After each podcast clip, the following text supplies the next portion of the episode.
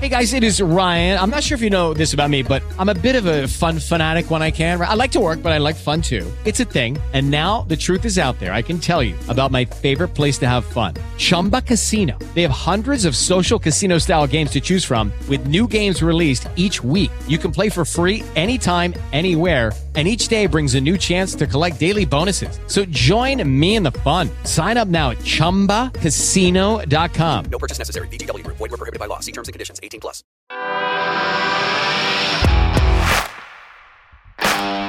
Bienvenido a Esto también es política, el podcast que habla tu mismo idioma, con Mario Girón y Miguel Rodríguez.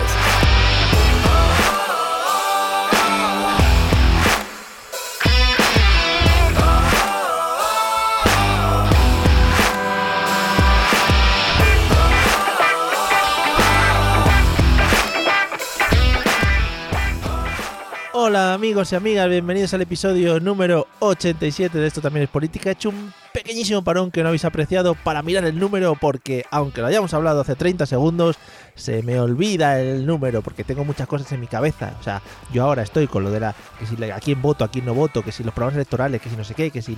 eh, est- estoy muy a tope. Miguel, eh, ¿cuándo acaba esto? ¿Escuchas eso? Es el silencio. Qué maravilla. Se acabará, ¿eh? se acabará cuando acabe el silencio. Qué maravilla. Ay, madre mía, que me da la ahogo y todo. Me te voy a avisar, eh, he comido antes de, de empezar eh, unas nueces que son muy buenas porque se te quedan aquí en la garganta y, es eso que, que te va dando tosecitas y, y son toses que te pueden durar mm, tres o cuatro horas y es maravilloso.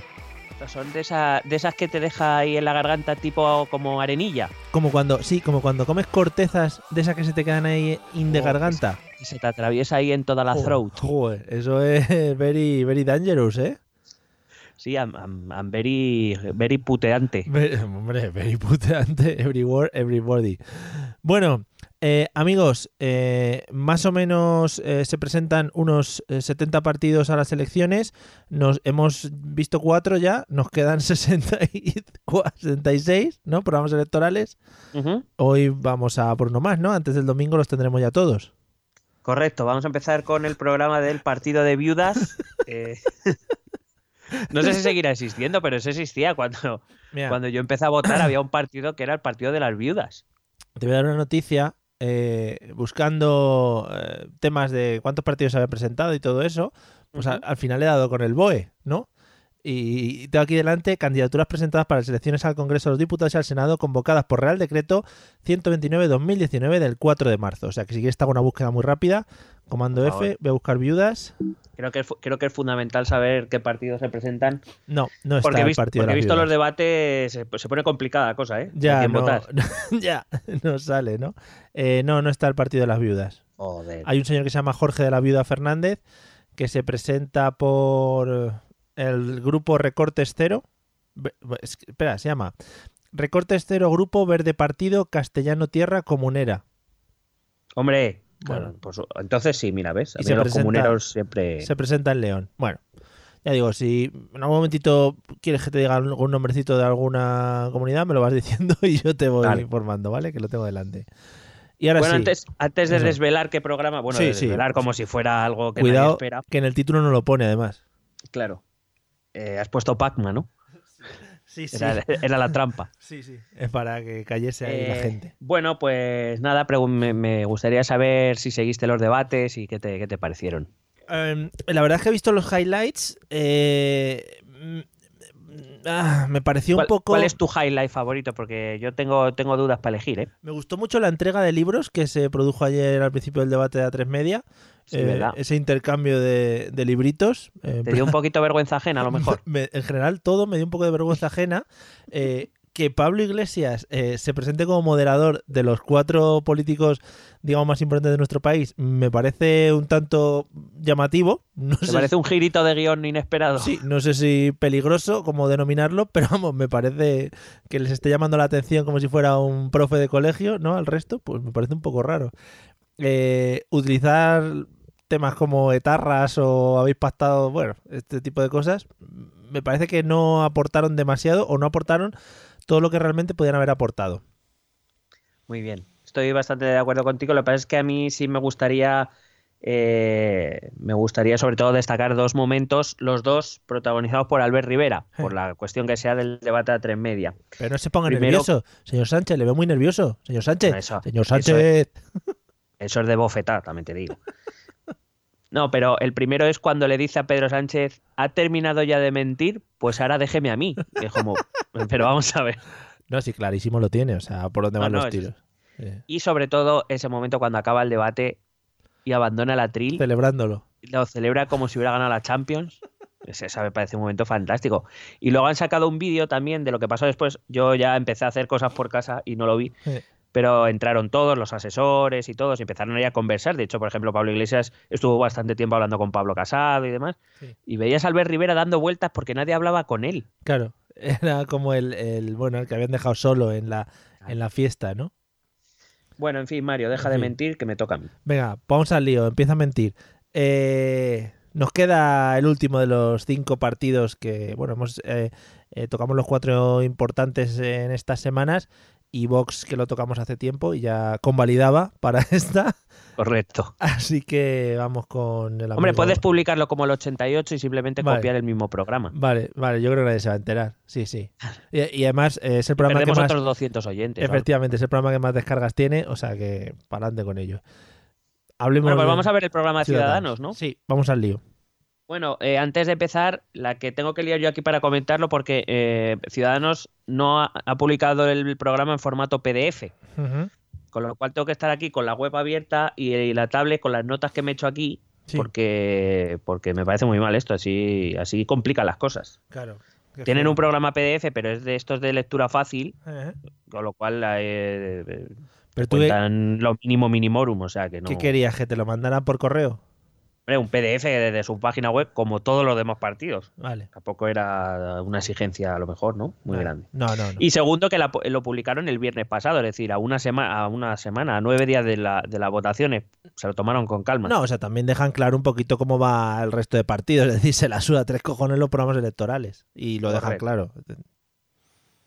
Bueno, pues vamos a empezar. Es un programa de 175 medidas. Oh, Eh, Te prometo que esta vez me he intentado moderar más aún. Pero Sí, ya sí, no. sí. O sea, te prometo eso, no te puedo prometer nada más ya. Vale, vale. Bueno, como siempre digo, vamos a ver la, la propuesta 1, ¿no? La propuesta 1 la indica un poco first. dónde, dónde pone el eje el partido. Mm, Sí, yeah. Bueno, perdón, el primer bloque se llama La España de Ciudadanos Libres e Iguales. Hombre, a tope. Y la primera propuesta es aplicaremos el artículo 155 hasta asegurar el restablecimiento de la Constitución en Cataluña para garantizar la convivencia entre todos los catalanes, así como el respeto a las leyes y las sentencias judiciales. Claro que sí, hombre. ¿Y por qué no? ¿Por qué no? Yo lo amplío más también en Murcia, en Rioja, en Castilla y León. En todos, hombre, en todas las comunidades. Que no falte. Bueno, pues no te digo yo que lo- a lo mejor no lo miran Oye, tan mal. Por lo menos no se ocultan. De primera ya van con todos los papeles por delante, ¿eh? Claro, claro. Uy. Dice, ese mismo artículo dice, no podemos tolerar por más tiempo que. Torra y los separatistas utilicen las instituciones públicas para sembrar el odio y el enfrentamiento entre los catalanes. No podemos. No como tus propuestas de reconciliación, claro que sí. sí, sí. Propuesta 2. Mejoraremos los instrumentos para proteger a los españoles de los golpes de Estado en el siglo XXI. Uh, hostia, chaval, igual están hablando de Venezuela por si, yo qué sé, o que nos llega algo de por allí o lo que sea. De Venezuela ya hablaremos luego. Vale. Eh, eh, dice esta misma propuesta, el golpe de Estado de los separatistas catalanes de otoño de 2017 tenía un objetivo claro, liquidar la Constitución y sustituir la legalidad vigente por un marco legal alternativo. Hombre, por supuesto. Joder. Entonces, pues eso. Que van a reforzar la ley de seguridad nacional y la ley de estabilidad, de estabilidad presupuestaria para Joder. asegurar que la labor de los Mossos de Escuadra responde a la defensa leal de la Constitución. Tío, vaya guapo. Eh, si eso lo acompañan con y sacaremos los tanques a la calle en caso de que proceda, lo flipamos, ¿eh? Hombre, pues eh, desde luego. eh, bueno, aquí mi comentario simplemente ha sido ole, ole, ole. Punto 3. Impediremos que quienes se fuguen de la justicia pueden presentarse a las elecciones y o beneficiarse del dinero de todos. Muy bien. No sé por qué lo dicen, ¿eh? No sé, eh, tú que has seguido un poco más de cerca los debates, no sé si ha dejado eh, o, han dejado la impresión, tanto Casado como Rivera, que han pasado un poco de, de sus programas y se han centrado mucho en cosas que la gente quiere escuchar. Es decir, sin propuestas y atacando constantemente a Cataluña, etcétera, etcétera. Bueno, eh, si nos referimos a los debates electorales, en el primero la verdad es que fue un debate súper rígido y el único momento así en el que se encendió un poco fue precisamente con Cataluña. Y en el de A3 Media es que no hablaron mucho de Cataluña. Yo creo que eso fue un acierto, sacaron otros temas antes, hablaron al final, pero no, no fue bastante, con lo cual quizá ahí sí que se sintieron bastante incómodos, especialmente el señor Rivera, porque el señor Rivera eh, hablara del tema que hablara, acababa sacando a Torra por cualquier lado. Claro, o sea, me parece muy extraño que en un programa electoral en el que tú tienes que convencer a una serie de personas normalmente, porque a las que ya te votan habitualmente no, bueno, pues les puedes presentar tu programa, pero te van a votar porque sí. Empiece diciendo estas cosas que yo creo que a un alto porcentaje de la población es que se la suda bastante. Bueno, pero en el caso de Ciudadanos, por ejemplo, eh, le dio la, victoria en las últimas elecciones catalanas, ese tipo de discurso, pero claro, eran en Cataluña, quizá tendría más sentido. En cualquier caso, sí, yo, yo sí creo que hay mucha gente en España que estamos un poquito ya hasta las narices del tema. Y más que nada, esa, eh, a, ese, a ese hartazgo del tiempo que ya llevamos con este tema, Mm. se une la poca perspectiva de que vaya a cambiar Ya. Bueno. Porque está claro que, que todos creen que este tema da votos para un lado para el otro y no y no sé con quién lo comentaba creo que lo comentaba ayer en el en el- un descanso en el, en el eh, instituto que es un poco como quién es el primero ahora que va que va a frenar y va mm, sabes va a decir venga nos hemos equivocado vamos a buscar otras cosas quién va a ser Ya. porque yo no veo quién puede ser. No lo sé, no lo sé. No sé, pero vamos, que me, me da la sensación con estos puntos que ya has comentado que van un poco de rabiosetes por la vida. Sí, vamos a ver si el punto 4 te cambia la perspectiva. Venga, va. Garantizaremos que se pueda estudiar, trabajar y rotular tu negocio en español en toda España. Claro, hombre, que sí. Pues ya está. Em, eh, lo están pidiendo mucho. eh. Ahora en Alicante, Almería, se está moviendo mucho por esos temas porque eh, hay mucho, mucho guiri. Eh, esa misma propuesta dice, es inadmisible que existan comunidades autónomas donde las lenguas se utilicen como arma política para crear ciudadanos de primera y de segunda. Ya, es verdad, solo, solo hay, ellos utilizan las lenguas como arma política, me he dado cuenta. Está guay porque lo dicen genérico, ¿no? Hay algunas comunidades Sí, sí, sí. mm, que no sabemos cuáles son. No sé, bueno, cada uno que piense lo que quiera. En cualquier caso, bueno, que sepan que ya lo vimos con el programa de- del Partido Popular, que el uso del español ya está garantizado porque es obligatorio conocerlo por ley, pero que usarlo es un derecho, no una obligación. A ver si, si se nos va entrando en la cabeza esto.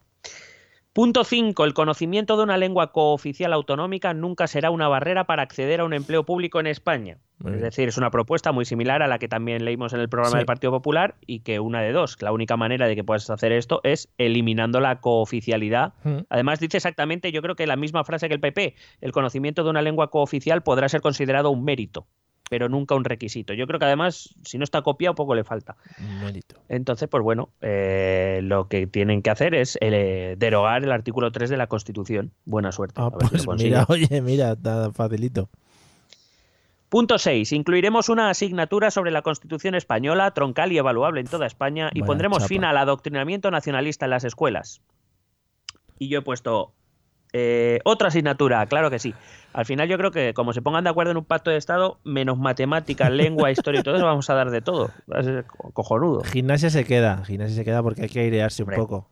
Y sobre todo, ¿por qué creen que todo se arregla con una asignatura en la escuela? Sí, lo Es que no lo entiendo. Bueno, sí, sí, sí. No es adoctrinar a chavales, ¿no? No, no, no. Vale. Eh, Podríamos decir, cambiaremos un adoctrinamiento por otro. Podría Sí, ser la propuesta real. Podría ser, sí, sí.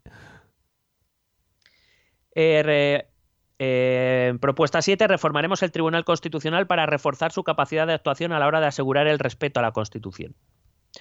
Bueno, eh, precisamente hace no demasiado tiempo el Partido Popular reformó el re- la ley del Tribunal Constitucional y le permitía sancionar a- hasta ese momento, en 2015 creo que fue, 2014, eh, el Tribunal Constitucional eh, ofrecía dictámenes sobre inconstitucionalidad o constitucionalidad de lo que estuviera estudiando, pero no tenía capacidad sancionadora. La capacidad sancionadora, que sí existía, por mucho que dijera el PP en su momento, se hacía vía eh, judicial ordinaria. Eh, pero el Partido Popular dotó al Tribunal Constitucional de capacidad sancionadora. Ahora, eh, Ciudadanos quiere hacerla todavía, que pueda sancionar más todavía. Como hemos visto, ha sido muy efectivo todo en general. Sí, sí, todo está maravilloso. Punto 8.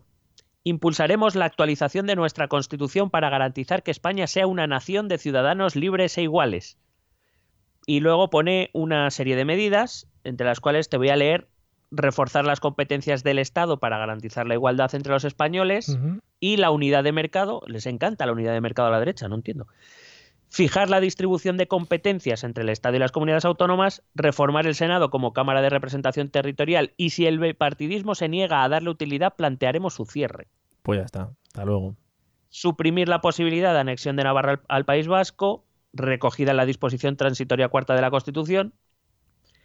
Eh, reflejar la pertenencia de España a la Unión Europea, que bueno, que vale, pero vamos, que no es imprescindible, pero lo pone aquí como si fuera U, ¿sabes? Eh, bueno, eliminar la preferencia del varón sobre la mujer en la sucesión a la corona, brindar el matrimonio entre personas LGTBI y eliminar la figura del Real Decreto Ley para acabar con los abusos del gobierno de turno. Muy bueno, bien, eso que no- habría que verlo. Sí, aparte, eh, dice, claro, que sustituiría el Real Decreto Ley por eh, la legislación de extraordinaria y urgente necesidad, que es para lo que se deberían utilizar los Real Decretos Leyes, se tramitará por las Cortes en un plazo máximo de 72 horas, garantizando el debate parlamentario. O sea, el Real Decreto Ley es un decreto que saca el gobierno y que tiene que ser validado en el plazo de un mes en las Cortes, eh, que creo que da tiempo para hacer un debate. Sí, pero y bueno. eh, Rivera dice que no, que en 72 horas. Muy bien. pues eh, todo fenomenal.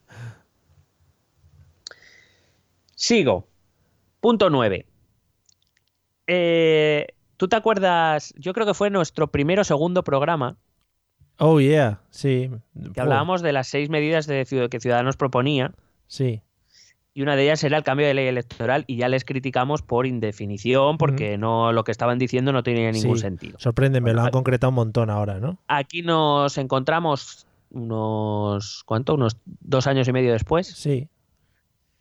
Y la reforma, el punto 9 es la reforma de la ley electoral para que sea más justa e igualitaria para que España no dependa de los que quieran romperla. Siempre dan dejando la piedrecita, ¿eh? Al Claro, final. meten el sufijo ahí a tope, la, la pullita final, porque es que si no se le, se, lo, se le olvida a la gente. Que digo yo que está muy bien cerrar el paso a los partidos nacionalistas, claro que sí. Ujú. Eso es la Pero bueno. democracia, eso es la democracia. Claro que sí.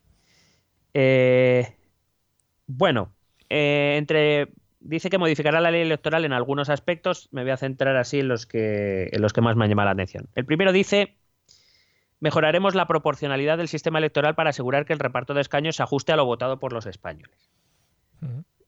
Y como en aquella ocasión, Sí. yo preguntaba, ¿pero cómo? Y aquí, dos años y medio después, mi pregunta es, ¿pero cómo? Porque no te dice cómo. O sea, no, no sabemos. Vamos a mejorar la proporcionalidad. ¿Cómo? No sabemos, pero la vamos a mejorar. ¿Tú sabes qué pasa? Yo creo que todos los programas electorales son como trailers. O sea, te lo plantean, ¿no? Para que no de pelarte todo, porque luego tienes una legislatura de cuatro años.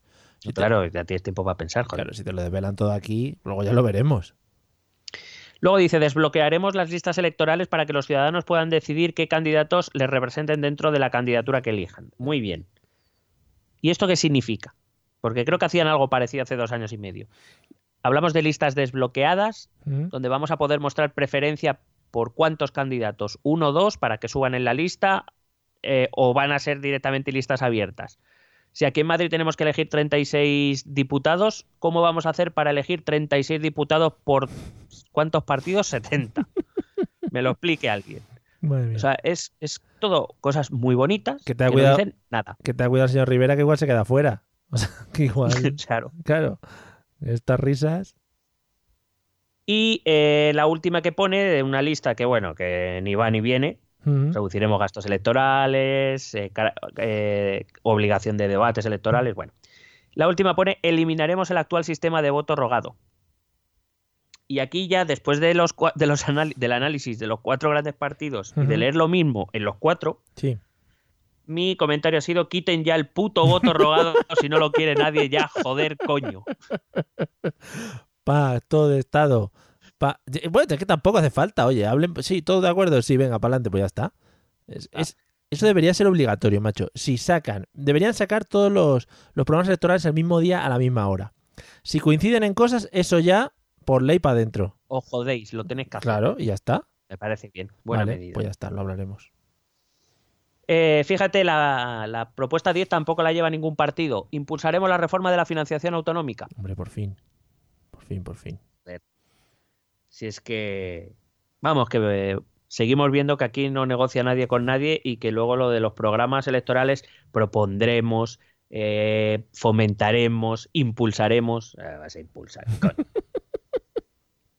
Punto 11. Acabaremos con el privilegio que supone el actual cálculo arbitrario e insolidario del cupo vasco. Muy bien. Bueno, mi primer comentario es buena suerte con eso. Sí. Más que nada porque si no lo ha quitado nadie hasta ahora, no creo yo que Ciudadanos mm, vaya a obtener la fuerza suficiente para eliminarlo. Y segundo, que me parece también una, una cosa muy coherente en general.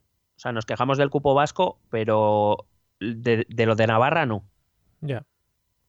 ¿Por qué? Porque ahí van aliados con, con UPN. Doble No rasero. entiendo por qué, por qué en Navarra sí, en País Vasco no, no entiendo, De verdad. ¿Cómo nos movemos? desde luego. Segundo bloque, tolerancia cero con la corrupción. Ahí vamos, ahí vamos. Joder, son todo propuestas que a mí me está interesando mogollón todo ahora, hasta Se ahora. había visto cosa igual. Eh. Suprimiremos los aforamientos políticos para acabar con los privilegios de los políticos corruptos. Muy bien. Eh, yo vuelvo a decir que eh, no entiendo. eh, esto creo que también lo explicamos y creo que en los seis, las seis propuestas de Ciudadanos también ya lo hablábamos. Es que el aforamiento, o sea, ¿por qué se entiende como un privilegio? No lo entiendo. Me refiero, el aforamiento es simplemente que el diputado en caso de ser imputado, bueno, en caso de ser imputado, primero, es verdad que la Cámara tiene que aprobar que, que ese diputado o ese senador vaya al juicio oral, se puede negar, pero no- entiendo que ni, y mucho menos en la actualidad, no creo yo que en ningún caso ni el Congreso ni el Senado se nieguen a que si un juez imputa a un diputado, Claro. no, no se le va a permitir ir. Y el aforamiento lo que significa, principalmente, es que en vez de ser juzgado por el por el juez eh, que el juez que te toca, el juez de primera instancia, vas directamente a instancias superiores. En el caso de los diputados y los senadores, a los tribu- al Tribunal Supremo y en el caso de los autonómicos, al Tribunal Superior de Justicia de la Comunidad Autónoma. Que bueno, es un privilegio, o se entiende como por un privilegio, porque claro, como los miembros del Tribunal Supremo y de los tribunales superiores los nombran los políticos, hombre, pues primero, pues actúen ustedes más correctamente, Claro. si, si tienen sospechas, es decir, que es culpa suya propia. Y segundo, eh, es un privilegio y no, quiero decir, que ellos al empezar ya en los tribunales superiores han perdido todas las instancias de recurso. O sea, que quiero decir, que bueno, privilegio, privilegio según cómo se mire. Ya. Me voy a la 17 directamente. ¿habéis- Verás que he hecho muchos saltos para no tardar tanto. Vale.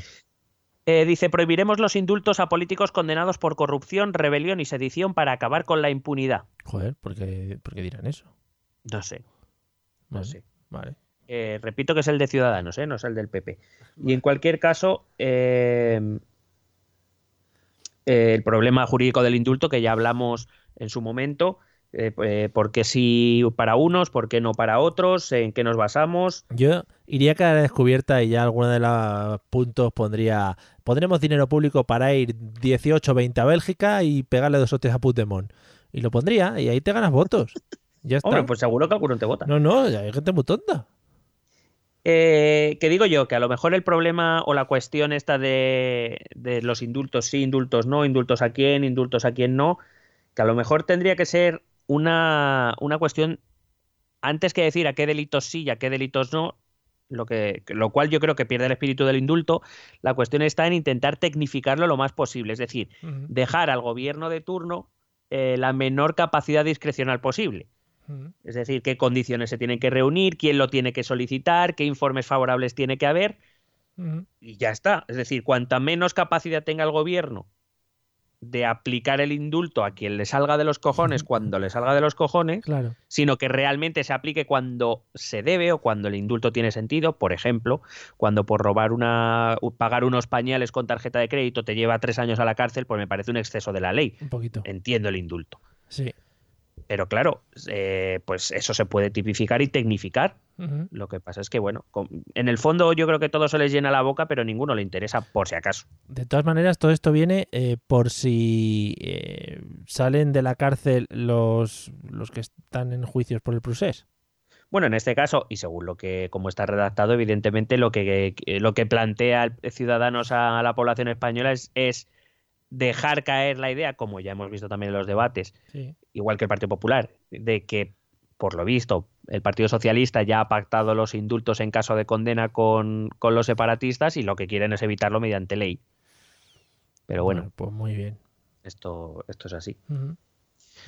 Propuesta 18. Acabaremos con los enchufes de amiguetes políticos incompetentes en las administraciones públicas. Pone amiguetes. Sí, sí. Sí, sí. Esto es maravilloso. Y, eh, y dice, bueno, eh, aprobaremos una ley y en concreto habla de tres cosas, yo solo te voy a comentar una, que es limitaremos al mínimo los supuestos de libre designación para la provisión de puestos de trabajo reservados a funcionarios en todas las administraciones públicas y generalizaremos el sistema de concurso. Pero han dejado el limitaremos al mínimo, por si acaso. Claro, hombre. ¿no? Madre mía. Entonces, Propuesta 21. Aprobaremos una ley orgánica de transparencia y participación que refuerce la transparencia. me hubiese encantado que hubiese Y sido la participación. participación. y el acceso a toda la información pública. Pero que fuese eh, a la transparencia y la participación, transparentando cosas y participando de ellas. A Correcto. tope. Que me pregunto, si ya tenemos una ley de transparencia. No, sí, no se usa. Claro, o sea, yo para empezar, con que se cumpliera, yo ya estaría bastante contento en general. Y segundo, em, esta ley de... tra- Fíjate, eh, yo ya pierdo la esperanza con casi todo. Pero si eh, hay, hay cuatro o cinco cosas en las que los partidos, al menos los mayoritarios, sí que deberían ponerse de acuerdo. Educación, sanidad, justicia y en la ley de transparencia. Sí. Para que no venga el siguiente gobierno a tocarla. O sea, la ley de transparencia sí que es una ley que nos debería durar años y años y solo tocarse para hacer, para hacer las cosas más transparentes O para mejorar con lo que con los con la tecnología que venga, etcétera, etcétera. Pero bueno, sabemos que no va a ocurrir. Bueno, Hoy estoy en modo pesimista. vale. Eh, sí, eh, tienes, tienes diferentes modos para los diferentes partidos. Eh, que luego nos dicen que se nos ve el rasero, que vamos un poquito más blandos con unos y un poquito más fuertes con otros. Sí, lo que pasa es que nos lo dicen de todos. Es verdad. A mí me han dicho unos, joder, con el PSOE, si no le criticasteis y otro, ala, habéis ido a saco por el PSOE. Pues, sí, pues- pues lo que queráis. Ay, de verdad, ¿cómo sois? Punto 22. Eh, bueno, yo creo que los oyentes también deberían entender que después de leerme tantos programas electorales yo ya vengo Sí, desmotivado. Sí, sí, sí. O sea, el, el, eh, imaginaos a Miguel el domingo cuando vaya a votar, eh, se va a sumergir en todas las papeletas y, y va a hacer un, un ángel, porque de esto que te tumbas y mueves los brazos para arriba y para abajo, porque está ya, bueno, está viviendo. Voy, voy a ver, voy a esperar en algún momento en que la pareja de la policía que se vaya afuera Sí, a tomar un poco mejor, el aire y voy a prender fuego a todas las papeletas. Oh, qué bonito va a ser. Las fallas. Punto 22. Regularemos la actividad de los lobbies o grupos de interés para garantizar la transparencia. Otros que quieren chapa. regular los, lo- los lobbies, es decir, los cuatro partidos quieren regular esto. a ver si lo para adentro. Propuesta 26. Auditaremos las televisiones autonómicas para reducir gasto innecesario y aseguraremos que sus contenidos no sirvan para hacer propaganda ideológica. Muy bien. Yo creo que se están pasando las televisiones autonómicas con lo que son las películas de vaqueros. Eso habría que auditarlo bastante. Ah, eso pasa de, de Madrid en otras. Ah, sí, sí, sí. Hombre, la película de vaqueros en las autonómicas es un básico. Compraron todo el paquete, que se llamaba Western, Western, y las tienen todas. Eso sí, sí. Muy bien. Bueno, a mí lo que pasa es que este, esta, esta propuesta me huele un poco a censura. Quiero decir, vamos a, dicen, garantizaremos la neutralidad y la pluralidad diciéndole a las televisiones lo que tienen y no tienen que hacer. O sea, es como un sinsentido. Ya. Paradoja. Sí, sí. Propuesta 31. Aprovechar, eh, perdón, aprobaremos una ley de lucha contra el fraude y la evasión fiscal para cerrar los agujeros legales que alientan estas prácticas. Muy bien. O sea, acaso que quede claro que ellos también van a luchar contra el fraude. Eh, aunque aquí es verdad que aquí han desarrollado algunas cosas más concretas. La primera es cojonuda. Promoveremos una reforma en la Unión Europea que armonice las bases imponibles del impuesto de sociedades. Claro que sí, hombre. Claro que sí. De hecho, están los otros 27 países de la Unión Europea diciendo a ver si sale Ciudadanos ya, porque si no, no somos, no hacemos estas cosas. No, no, están esperándonos, gane quien gane, para que vaya allí y vaya poniendo un poquito de orden en Europa. Igual el Reino Unido se vuelve y todo. No te digo nada. Hombre, si les ofreces eso, ¿qué vas a hacer? Por supuesto. Eh, de las que ponen, bueno, lucharemos contra los paraísos fiscales, reformaremos el delito fiscal, Sí, sí. endureciendo las penas, ya sabes, lo de siempre.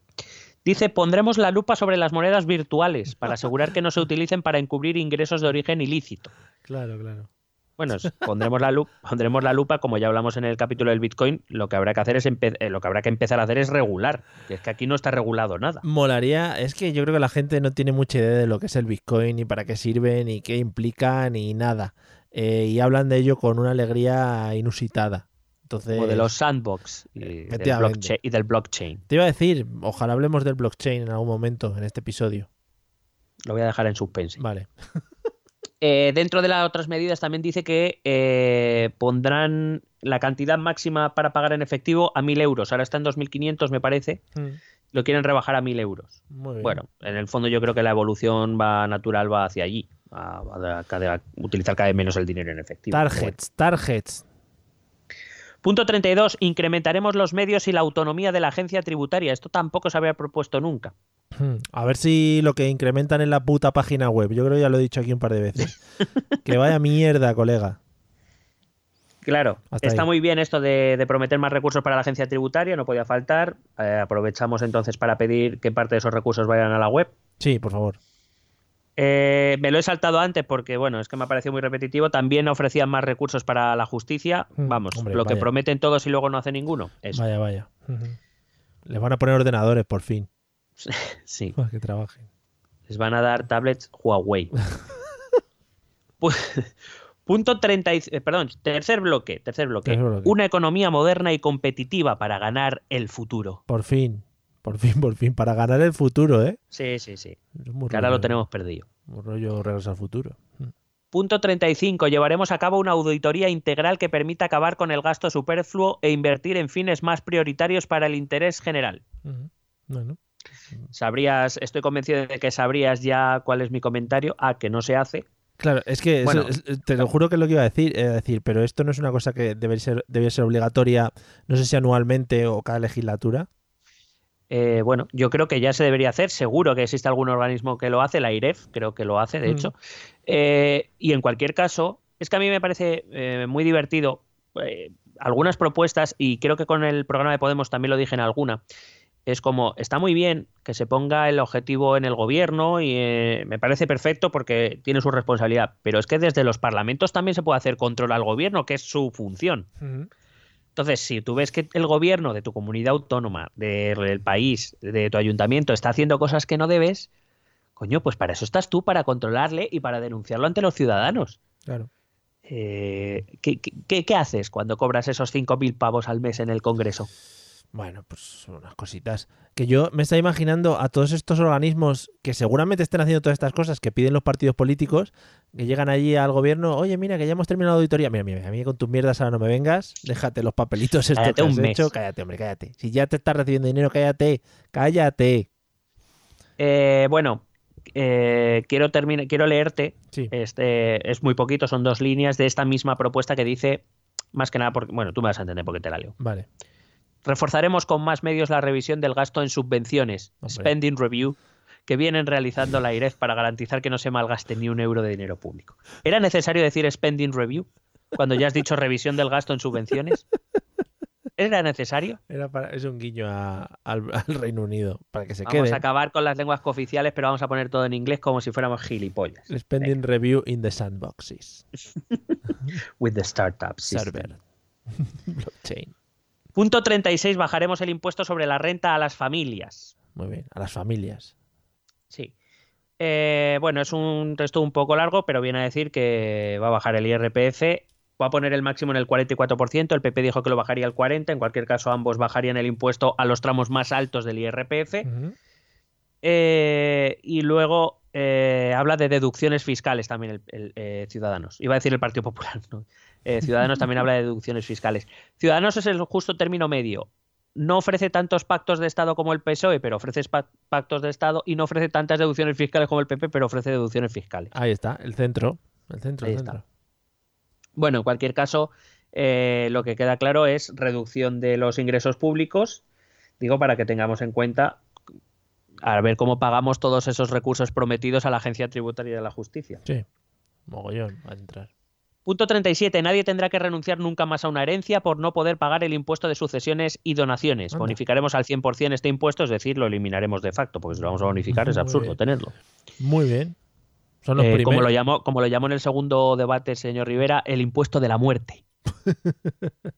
Mola más porque parece un personaje de Los Vengadores. El impuesto de la muerte. En fin. Pues sí. Eh, en cualquier caso, el señor Rivera debería saber que ahora mismo, incluso en allí, allí donde los impuestos son más altos, en general eh, se paga a partir de cierta cantidad. Es verdad que puede ser problemático cuando las familias no muy adineradas tienen un piso, porque eso sí que suele traspasar los límites y quizá es ahí donde se debería tocar. Claro. ¿no? Cuando es una familia que no, que no es que nada de la abundancia. Pero claro, eh, con esto también le estás, sobre todo le estás quitando el impuesto a aquellos que heredan como si no hubiera un mañana. Ya. Ujú. Punto 38. Eh, reformaremos el impuesto de sociedades para cerrar agujeros y eliminar trampas que facilitan la ingeniería fiscal. Eh, ¿Qué digo yo? ¿Por qué nadie cierra esos agujeros y todo el mundo los ve? O sea, si, o sea, si Ciudadanos ve esos agujeros, ¿por qué no ha llevado iniciativas al Parlamento? Eh, quiero decir, porque esos agujeros son algo fáctico, me refiero, es algo objetivo, no es una cuestión de ideología. Oye, se nos está escapando ingresos públicos por aquí, vamos a taparlo. Ya. Si los ves, ¿por qué te lo callas? ¿Pero quién se pone a eso? ¿Sabes? ¿Una comisión claro. o qué? ¿O qué lo hacemos? Sí, hombre, abre una comisión. A ver si podemos cobrar una dieta más. Por supuesto. Eh, punto 40. Una regulación y no 17. Armonizaremos y simplificaremos la maraña de normas autonómicas que lastran a nuestras empresas. Apostaremos por la codificación normativa, empezando por la aprobación del nuevo Código Mercantil. No, no sé, o sea, en serio, los partidos políticos tienen un problema, quieren aprobar cosas que ya existen so- simplemente para poder decir que las aprobaron ellos. Sí. Joder, qué cansiné. Eh, punto 42. Cerraremos todos y cada uno de los chiringuitos políticos que el bipartidismo ha usado para colocar a sus amiguetes. Joder, qué coloquiales hablan estos, ¿eh? Sí, además, amiguetes que lo ha usado antes. ¿Era amiguetes la que ha usado Sí, antes? amiguetes. Antes estaba entrecomillada. En esta ya ni siquiera está entrecomillada. Hombre, ya se da por el supuesto ya.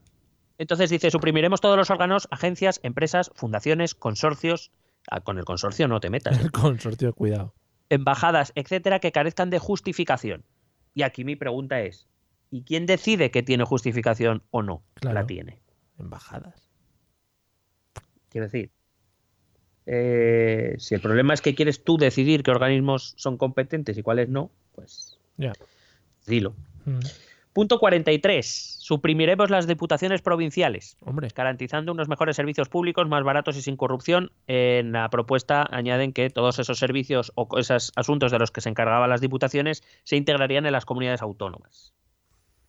Pero luego dice, esta medida no afectará a las diputaciones forales, cabildos y consejos insulares, por estar avalados en la Constitución y por responder a una excepcionalidad insular respectivamente. pues Pues bueno, eh, no- o sea, vamos a respetar unos sí porque lo nombra la Constitución y otros no. No sé, eh, no- yo es que no encuentro sentido a algunas cosas. Unos son más peleones que otros. Punto 45. Ahí vamos. Aprobaremos una ley, eh, aprobaremos una ley de fomento del ecosistema de startups que promueva un marco jurídico favorable para las empresas innovadoras en sus etapas iniciales. Me descojono con, con las startups. De fomento de ecosistema de startups. O sea, yo me imagino a las startups como animalitos que conviven. Y tú puedes ir a verlas. La van a poner en Faunia, creo, un espacio. Bueno, te voy a leer porque luego dice, esta ley incluirá y pone cinco cosas. Te las voy a leer. Venga. Más incentivos fiscales para fomentar la inversión y la atracción de talento en startups. Muy ricos los incentivos fiscales. Eh, dice las- eh, esta misma, las startups innovadoras no pagarán impuestos durante los dos primeros años. Joder. ¿Y cómo, ¿Y cómo se decide que es innovadora? Si tiene mucho blockchain, ¿no? Claro, Y y, mucho starter server. ¿Cuántos kilos de blockchain llevas? Y dicen, pues eres muy innovador, sí, sí. Eh, ¿qué, qué, qué versión de, De- del Windows. Del, del- del iOS tienes? ¿Qué versión del Windows trabaja? ¿Windows 95? Muy mal, poco innovadora. Por lo Windows, menos 98. claro, mínimo, mínimo. Madre mía.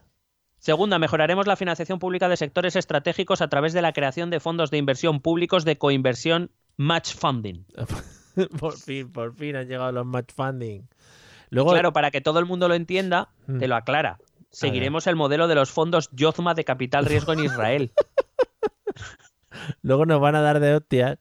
Porque los telegramers, que son un poco mimi mimi, van a decir, pues, pues los match funding son más funding. Y pues es que no nos importa tampoco.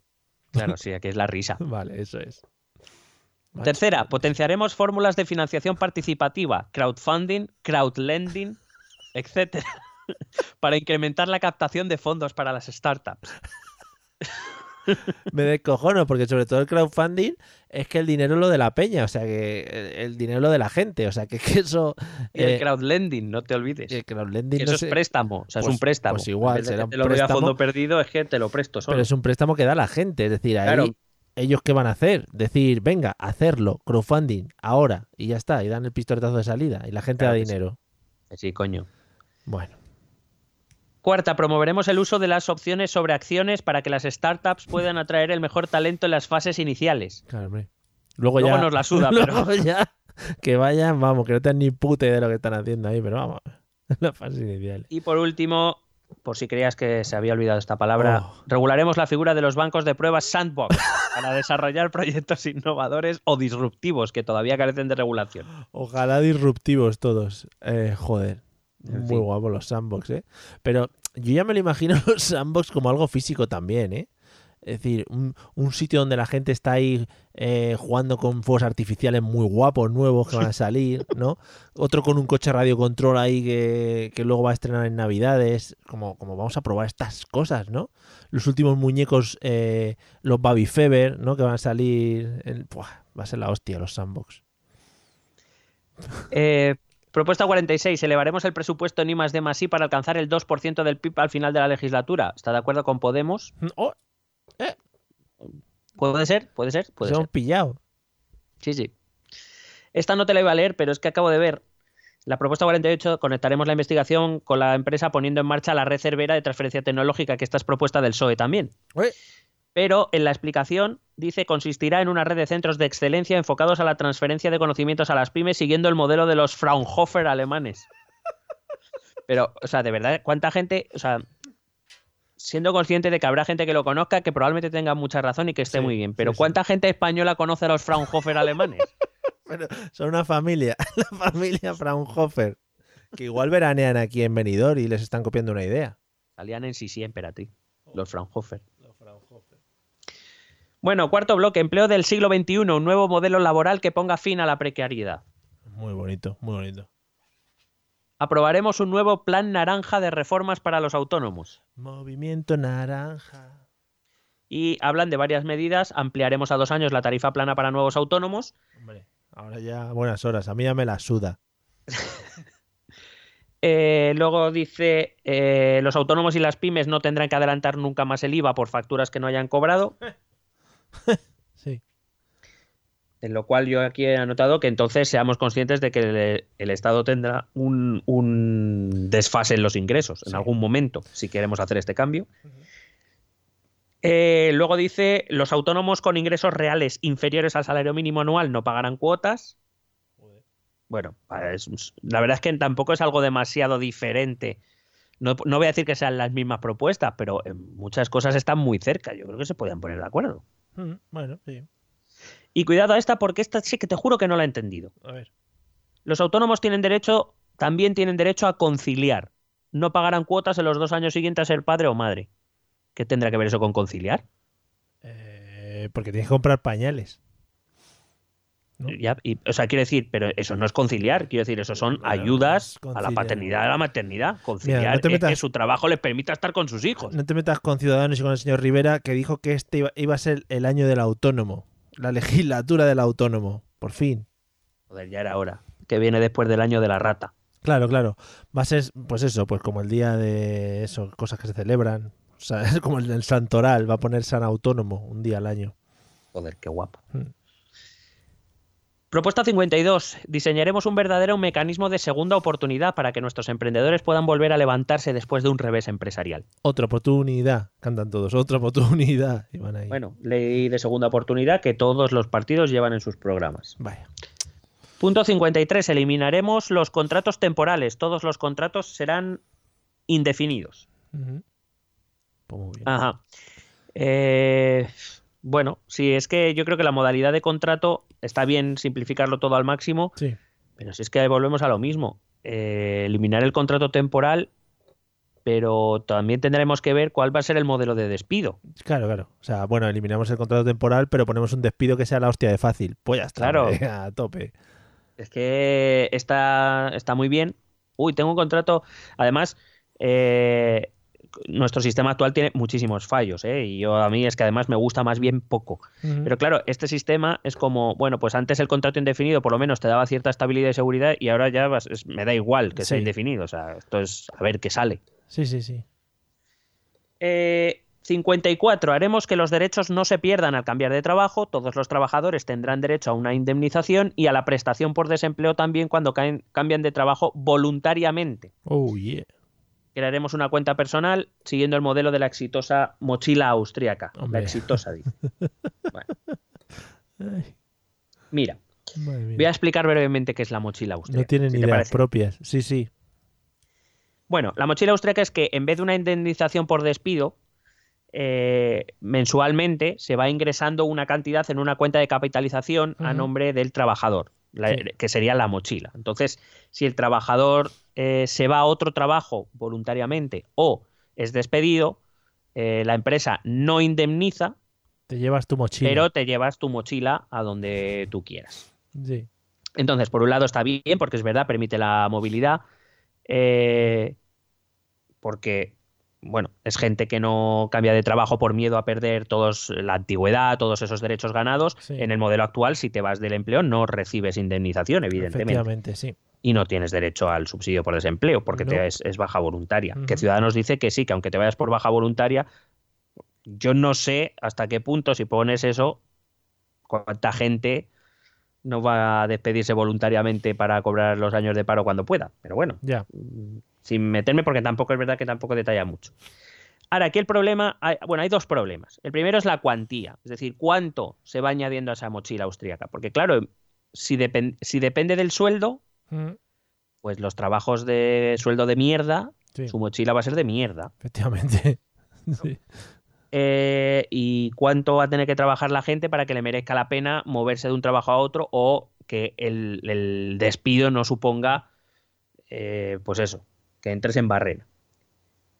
Pero quizá el mayor problema de la mochila austríaca, que esto no lo aclara el programa de Ciudadanos, y quizá es interesante aclararlo, es, pero ¿quién paga esa cuota? ¿Quién paga esa cuota que va a la mochila? Claro. Porque si lo paga la empresa, lo que estás haciendo es subir los costes laborales de la empresa. Si subes los costes de eh, laborales de la empresa, la empresa contrata menos. Sí.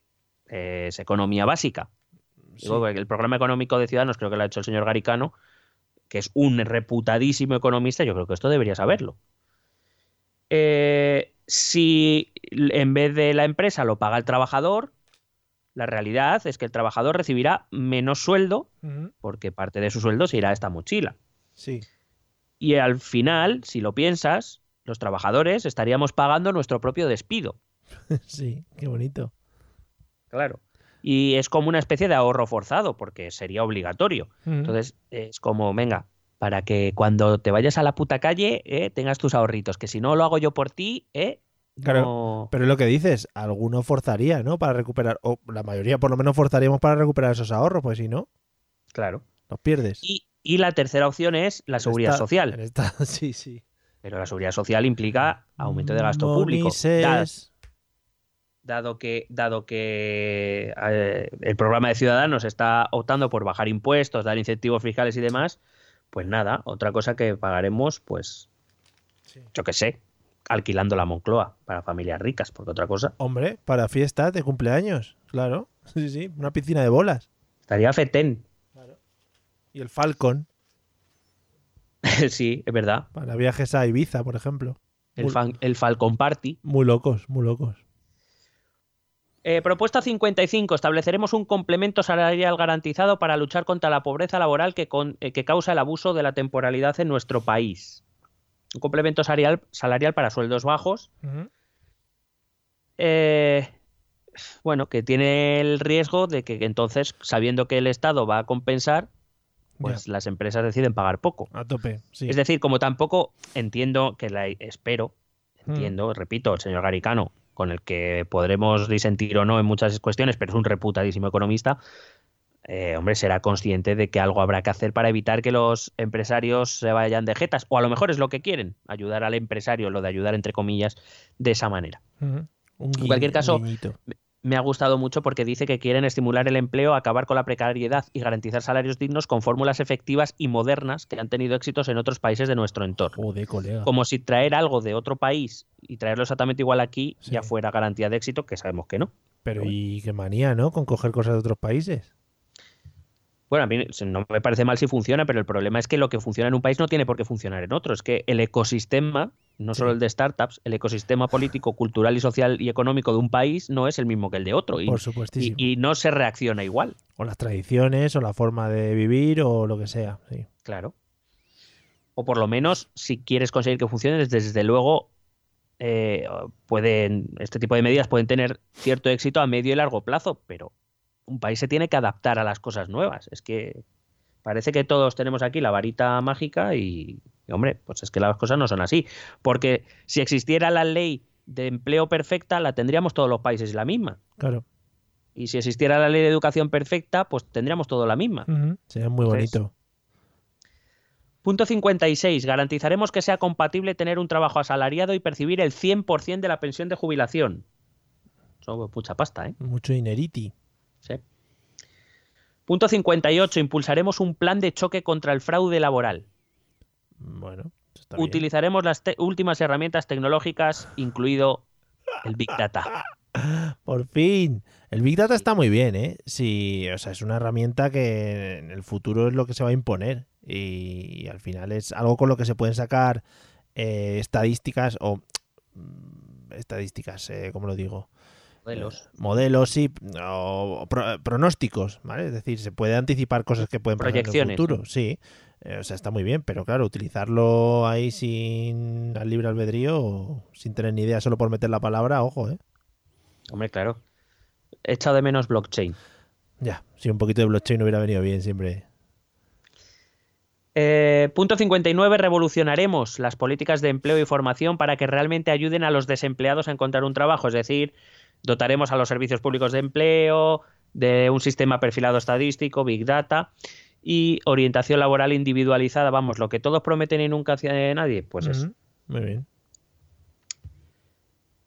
Bloque 5. La educación en el centro. En el no sé si centro en el de centro dónde? educativo o en el centro De Madrid. de- En el centro de en la el centro ciudad. de la ciudad, no lo sabemos. Claro. A ver si te voy a hacer un- una, una propuesta. A Vale. ver si adivinas cuál es la primera propuesta en materia de educación. Eh, más ciencia y menos humanidades. No, no, no, no, Ah. no. Esa, esa ya será la tercera o la cuarta. Vale. ¿Cuál, ¿Cuál crees? Es la propuesta estrella que todos los partidos hacen en educación. Eh, ¿Algo relacionado con Cataluña? No. Joder, eh, estoy muy flojo, ¿eh? Sí, sí, está flojo. Lo llevan los cuatro partidos, yo creo, o los 70 que se presentan. ¿Eh? No lo un sé. pacto nacional por la Ah, educación. Claro, claro, joder. Hostia, es que ya lo tengo tan asimilado que se me va de la cabeza. Claro. Eh, pues nada, dice que este pacto fue promovido por Ciudadanos que estuvo muy cerca de alcanzarse, pero se truncó cuando el PSOE se levantó de la mesa por razones electoralistas. Bien, Joder, colega. me encanta como nunca es culpa de nadie nada, en general. Mm, Bueno, mi comentario en el Pacto Nacional de Educación de Ciudadanos es ahora sí que sí, joder. Claro. Ahora sí. Ya habiéndolo dicho los cuatro, eh, ahora ya sí.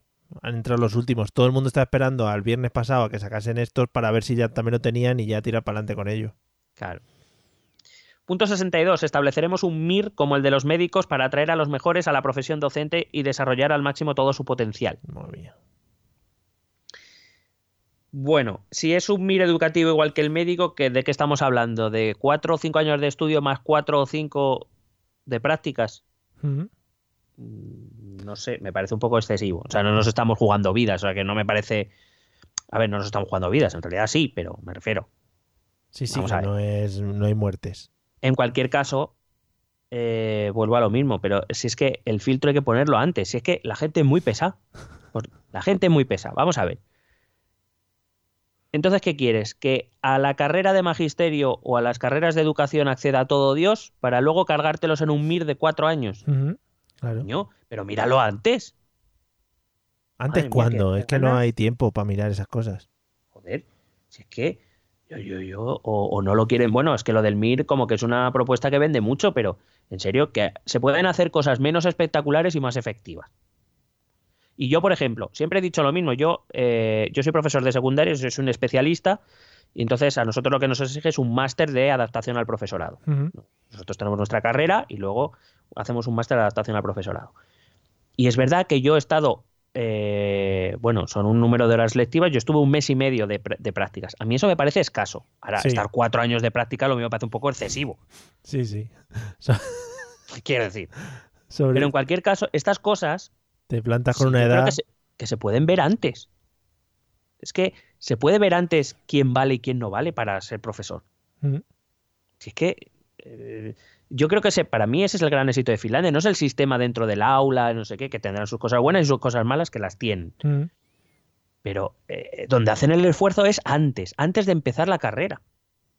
Y ya, y, y- y fíjate que tampoco estoy de acuerdo con lo que hace Finlandia. Finlandia exige una nota muy alta. Yo no creo que por tener un 9 ya vas a ser mejor profesor. Ni de coña, vamos, pues no tener habilidades para Pero transmitir precisamente conocimiento. es que tú puedes tener un 9 y ser un profesor de mierda, y Sí. puedes tener un 6 y ser un gran profesor que conecta con los chavales. Efectivamente. que comunicas bien, que les haces esforzarse, que les haces interesarse.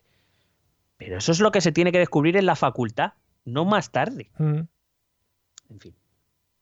Creo que ya he comentado esto 27 veces. Eh, punto 63. Reduciremos el abandono escolar a través de programas innovadores de refuerzo educativo. Ah, qué bien, innovadores. Qué guay. Y tú me dirás, ¿cómo cuáles? No se sabe, ¿no? No, no, Bueno, pero son muy innovadores, joder, ¿qué más quieres? Que te digan que son la hostia yo qué sé. Innovadores, pues yo qué sé. A través del, de la plantación de pipas. Eso sería innovador. claro, joder, eso no lo ha visto nadie todavía. Eh, punto 64. Promoveremos los programas de excelencia y el bachillerato internacional dentro del sistema educativo público. Claro que sí, hombre. Quien quiera mi comentario, que vaya al programa del PP. punto 66. Garantizaremos el derecho de las familias a elegir la educación de los hijos. Claro. Defenderemos que se tengan en cuenta la demanda social a la hora de decidir la renovación de conciertos. ¿La demanda de qué? Quiero decir, me, Me me- me manda de que no quiero pagar. Me refiero, es decir, porque claro, está escrito de una manera, porque luego dice garantizaremos la gratuidad de la educación concertada, evitando el cobro por parte de los centros de cuotas injustificadas.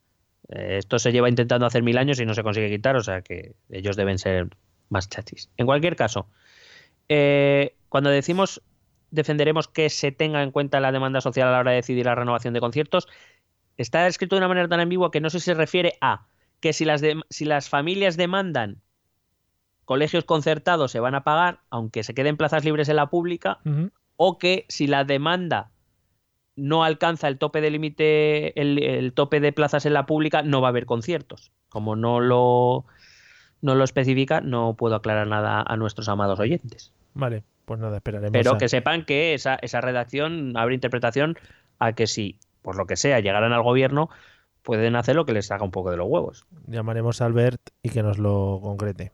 Sí. Ahí, pero que lo celebre después. Hombre, por supuesto. Punto 69. Dotaremos a los centros educativos de mayor autonomía vinculada a una mayor rendición de cuentas y transparencia. Más autonomía a los centros educativos, que es lo que se lleva demandando desde los centros muchos años y que de momento nadie le ha dado. Luego también habla de eh, realizaremos evaluaciones censales sin efectos académicos, al menos al final de cada etapa. Ujú, Muy bien. ¿Para qué? Y se ve que no han pisado un instituto en su puñetera vida. Tú dile a un chico de cuarto de la ESO, mira, te vamos a hacer unas pruebas para ver cómo vas y no van a valer para nada. Tú díselo, verás qué motivado te lo va a hacer. Dice, hombre, por Se fin. va a esforzar al máximo. Lo que yo quería, joder. Punto 71. Diseñaremos una estrategia nacional para la formación profesional duplicando las plazas de FP dual. Vamos, lo que prometen todos también. Este año va a ser el de los autónomos y el de la FP. Sí, sí, dual. Bueno, y el del blockchain. y de las startups. y el, y el Big Data. Impulsaremos el establecimiento de una selectividad única en todo el territorio nacional para garantizar los mismos contenidos en toda España. Por fin. Platón todos los putos años en filosofía. Eh, no me parecería mal. Pero en cualquier caso, selectividad única y, y garantizar los mismos contenidos en toda España significa que el currículo va a ser único. Es decir, centralizar el currículo de segundo de bachillerato al menos. Sí, Yo no sé cómo se van a tomar eso las comunidades autónomas, claro. que son los que tienen la educación en- como, compe- como competencia suya. Pero Mm. bueno, ahí lo dejo. En cualquier caso, los temarios en general son muy, por lo menos en aquellas asignaturas troncales y las más comunes, son muy parecidos, ¿eh? No tampoco tienen. Quiero decir, yo he visto exámenes de selectividad de, de, por ejemplo, economía de la empresa, que es una de las asignaturas que doy, y, y los he visto, he visto exámenes de Canarias o de Cataluña, y en los contenidos son básicamente los mismos. Claro, Puede claro. cambiar algo, pero no, en- no, se, no se diferencian en nada. Quizá lo que más se diferencia es el modelo de examen. Eso sí. Pero el contenido. Ya. Siguiente bloque: turismo, cultura y deporte. Poner en valor nuestro liderazgo. Eh, sí, claro. Líderes. Claro, claro. Si el Barça gana la Champions, seremos líderes. Propuesta 79. Dotaremos de un marco regulatorio nacional al alquiler de viviendas de uso turístico y combatiremos la turismofobia. Muy bien. Mm, Lo del marco regulatorio al alquiler de viviendas de uso turístico, ¿en qué sentido? No lo sé. Igual para poner más. Pues puede ser, pero como no lo dice. Sí que habla de la eh, acabar con la fragmentación normativa de las comunidades autónomas, es decir, centralizar, entiendo, la regulación. Y eh, cuando habla de la turismofobia, pues eh, entiendo que se está refiriendo a lo que los sucesos que están pasando en Barcelona, Barcelona. principalmente. Sí. Que Yo creo que casi todas las noticias, si no todas las que he oído, vienen de allí. Punto 80, Mario, otra propuesta para que no la eches de menos. A ver. Aprobaremos una ley de mecenazgo. Joder, menos mal. Vamos a mecenear un montón de cosas. Mario, Dime. Va a haber un sector en este país que va a unir España. No será los videojuegos. Fortaleceremos la producción de videojuegos. Obras audiovisuales con especial atención a la animación y traeremos rodajes extranjeros. Es que estaba a punto de preguntártelo. Eh, no metimos presión a Ana Pastor y creo que no se hablan los debates de los videojuegos y hay una parte de España que lo está reclamando ya. No, no. eh, lo que no. Lo que ha separado Cataluña Sí. lo va a unir el videojuego. Ojalá un pacto de Estado por el Fornite. Eh, a mí me encantaría que hubiera una ley que sea eh, o pacto de Estado LOL. Hombre, el pacto de Estado por el LOL. Sería maravilloso.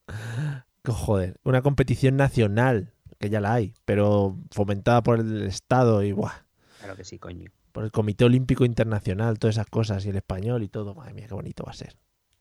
Punto 88. Impulsaremos un plan de apoyo a la difusión de la historia española Oh, para incrementar el conocimiento del papel de España a través de los siglos.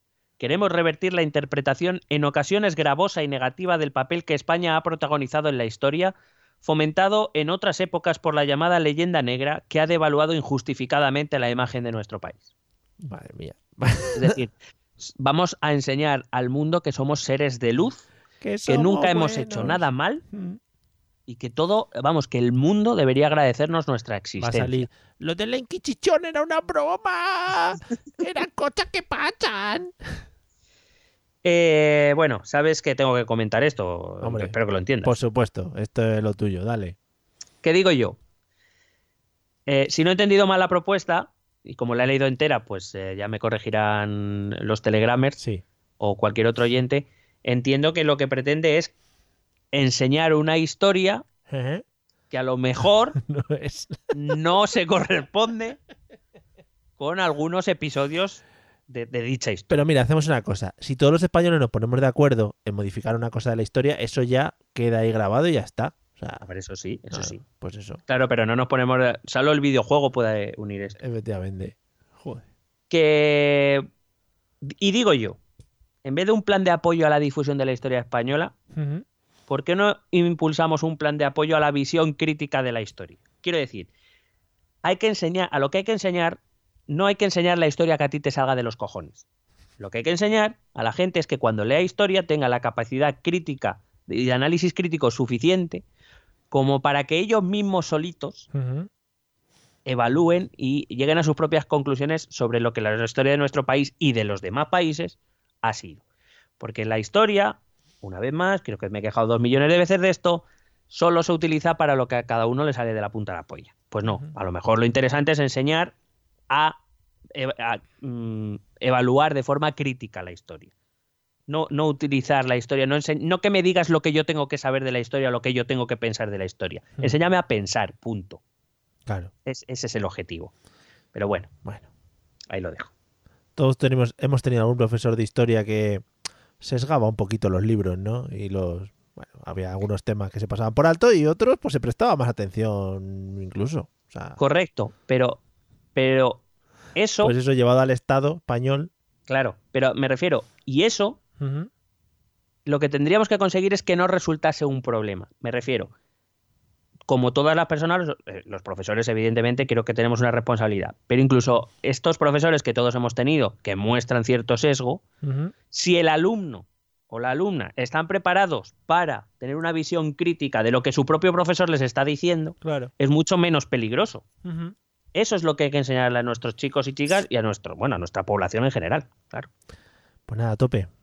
A tope con ello. Bueno, en eh, propuesta 91 apoyaremos a todas las deportistas españolas y promocionaremos el deporte femenino. Por si también lo echabas en falta. Sí, sí, sí. Te das cuenta que se parecen mucho los Un programas. en básico, un básico. Sí, sobre todo hacia los puntos finales que ya es la purria.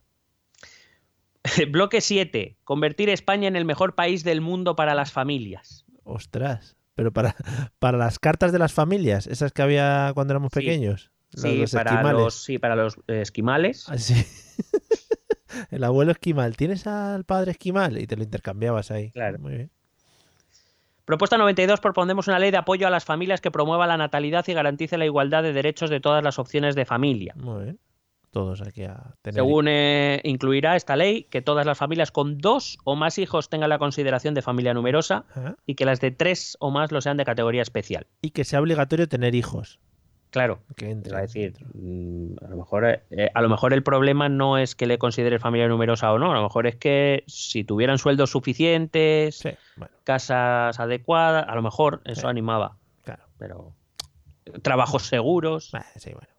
Tiquismiquis. Pero tienen videojuegos, que no se quejen tanto. eso sí. Además, pero tú imagínate que crece la natalidad y todos con dos hijos seamos familias numerosas todos. Pues ya estaríamos todos igual, al mismo nivel. Entonces, a Pues de- nada, que se cree el carnet de familia no numerosa, que lo llevan a ser menos. O el carnet de familia Sandbox, que es una familia en la que se van metiendo ahí niños a tutiplén. ¿Por qué no ya, por qué no le damos a las familias numerosas familia Big Data? Hombre, sería lo suyo. Big People, diría Big, yo. Big Family. Big People, sí.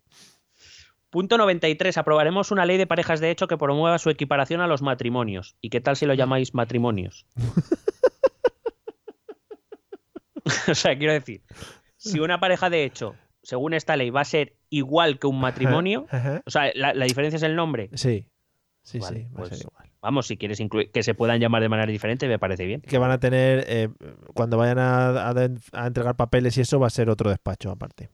Ah, bueno. Sí. Pero entonces no hagas una ley de parejas de hecho, di una ley de uniones, De uniones. por ejemplo. Sí. Y metes a todo ahí. Si todo va a ser lo mismo, Claro. solo que lo van a llamar de manera distinta. Bueno, Qué ganas de tener y más leyes. Venga. sintaxis. Punto 95. Implantaremos un cheque guardería para avanzar hacia la universalización de la educación infantil de 0 a 3 años. Es decir, no no es- vamos a apostar, entiendo, por, pla- por plazas públicas, sino por financiar las privadas. Pero no existe esto ya en los cheques guardería. Yo creo que sí. Sí. Pero no sé, a lo mejor, igual va por Sí. comunidades. claro, se me ocurre que sea una competencia autonómica y que lo quieren implantar a nivel nacional. Vale, vale. Punto 96. Reforzaremos el aprendizaje de inglés de todos los alumnos con un programa intensivo nacional y de carácter gratuito durante los meses de julio y agosto, facilitando además la conciliación de todas las familias. Ahí es donde mete la cabeza Vaughan. Lo tengo clarísimo. Es decir, va a hacer un campamento, el campamento Vaughan o algo así. ¿Vaughan es de Ciudadanos? Vaughan es de lo que le dé dinero. O sea, Vaughan es un tío que se vende por nada. Bueno, hace poco te decía, tú dile a un chaval de cuarto de secundaria que va a hacer una prueba que le van a evaluar Sí. y que no sirve para nada. Que ahora va a estudiar inglés en julio. Vale, ahora dile a un mismo chaval de cuarto de la ESO, no, que vamos a mejorar tu nivel de inglés, pero que lo vas a hacer en julio y en agosto. Sí. Oye, pues mira, igual son con cuadernos rubio y cuadernos santillana y eso, que siempre es más, durante el verano es más amigable. Pero espérate, porque es que lo mejor es la razón que no sé si has atendido, facilitando además la conciliación de la familia. Es decir, la cuestión de la conciliación de la familia no es que los padres y madres se vayan antes a casa a estar con sus hijos, es Mm. quitarles a los hijos de en medio. O Por sea, fin- esto es cojonudo. Por fin están escuchando a la mayoría de padres de este país. si no pueden quitar a los hijos, cuanto más mejor. Claro que sí, coño. Propuesta 99. Aprobaremos una ley de gestación subrogada altruista y garantista para que las mujeres que no puedan concebir y las familias LGTBI puedan cumplir su sueño de formar una familia. Mm, bonito. Eh, ley de gestación subrogada altruista, amigo. Es decir, que aquí la gente se embaraza gratis para ayudar a otros. Hombre, no dudo que pueda existir algún caso, pero Sí. no sé. Ajá, no sé. Lo- yo lo, lo dejaría en cuarentena, por si acaso. por si acaso. Punto 101. Avanzaremos hacia la igualdad efectiva de hombres y mujeres en el ámbito laboral para luchar contra la brecha salarial. Como me encanta. ¿Quieres decir el argumento otra vez o referimos a otros episodios? Pues te voy a decir que sin ser exactamente lo que es, son de los que algo se han acercado, ¿eh? Uy, Sí, porque habla, eh, bueno, sí, las dos primeras la, eh, la caga, pero por ejemplo habla de fomentar la transparencia salarial en las empresas, que a mí me parece algo muy bien porque tenemos, no, no, no nos gusta hablar de dinero. No, está muy Pero feo. claro, eh, eso también se aprovecha porque luego, como no sabemos lo que cobra el otro, luego la empresa puede hacer lo que les salga los cojones. No, no, no, no, no. Vamos a publicar todos los salarios para que sepamos todos que estamos cobrando lo mismo por el mismo trabajo. Sí. Eso me parece muy interesante. El problema es eso, que muchas veces en las empresas hay gente que cobra más que tú y está haciendo menos trabajo que tú. Y ahí es donde entran las polémicas.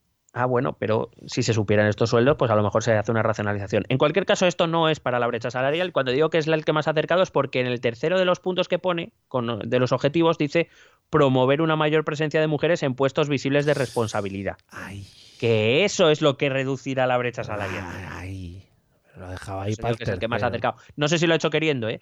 Pues nos ha oído, Pero, nos ha oído. pero bueno. Nos ha oído que te pones muy nervioso con lo de la brecha salarial. He dicho, hostia, voy a ponerlo aquí de extranjis. Claro, como lo sacaron más tarde y ya veníamos criticando, han dicho, hostia, hostia, ay, mételo, mételo, sí, que te... mételo. Sí, sí. 102. Garantizaremos el cumplimiento del Pacto de Estado contra la violencia machista. Pues muy bien. Hombre, que sería, estaría cojonudo. Claro, es como, mira, hemos firmado un pacto de Estado, pero vamos a hacer todo lo posible para que no se cumpla. Sí, sí. que a veces lo parece. Sí. Punto 105. Presentaremos una ley para erradicar la violencia contra la infancia que proteja la integridad física y moral de los niños. Pero Que digo yo. no eh, bueno, hablan de armonizar los sistemas de protección a la infancia de comunidades autónomas y aumentar el plazo de prescripción de los delitos contra la infancia. Que digo que a lo mejor, otra vez igual, que a lo mejor no es necesario hacer una ley nueva. Y si las leyes actuales tienen alguno, coño, modifica la ley que existe ya. Ya. Qué ganas de hacer leyes nuevas, madre mía. Bueno, es que se ven muy fuertes, ¿sabes? Tampoco han legislado mucho ellos en lo que Ya, ya. llevan ahí. Entonces quieren ahora meterse con el temita. Siguiente bloque, una sanidad pública de calidad que garantice la igualdad. Punto Mm. 107, estableceremos una tarjeta sanitaria única para que todos los españoles reciban los mismos servicios y prestaciones en todo el territorio nacional. Claro. Vamos a ver. Bueno, ¿viste el modelo de tarjeta que sacó Rivera en uno de los debates? Con la foto y una. No, Y una bandera, ¿no? Sí, vamos, con la bandera de España en tres cuartos de tarjeta. Claro, muy bonita. Vamos a ver, lo de la tarjeta sanitaria única, la tarjeta sanitaria única ya existe. Otra cosa es que la tarjeta sanitaria del madrileño y del vasco son diferentes. Sí. Pero con con mi tarjeta sanitaria yo puedo ir a recibir atención médica. Sí. a cualquier punto de España.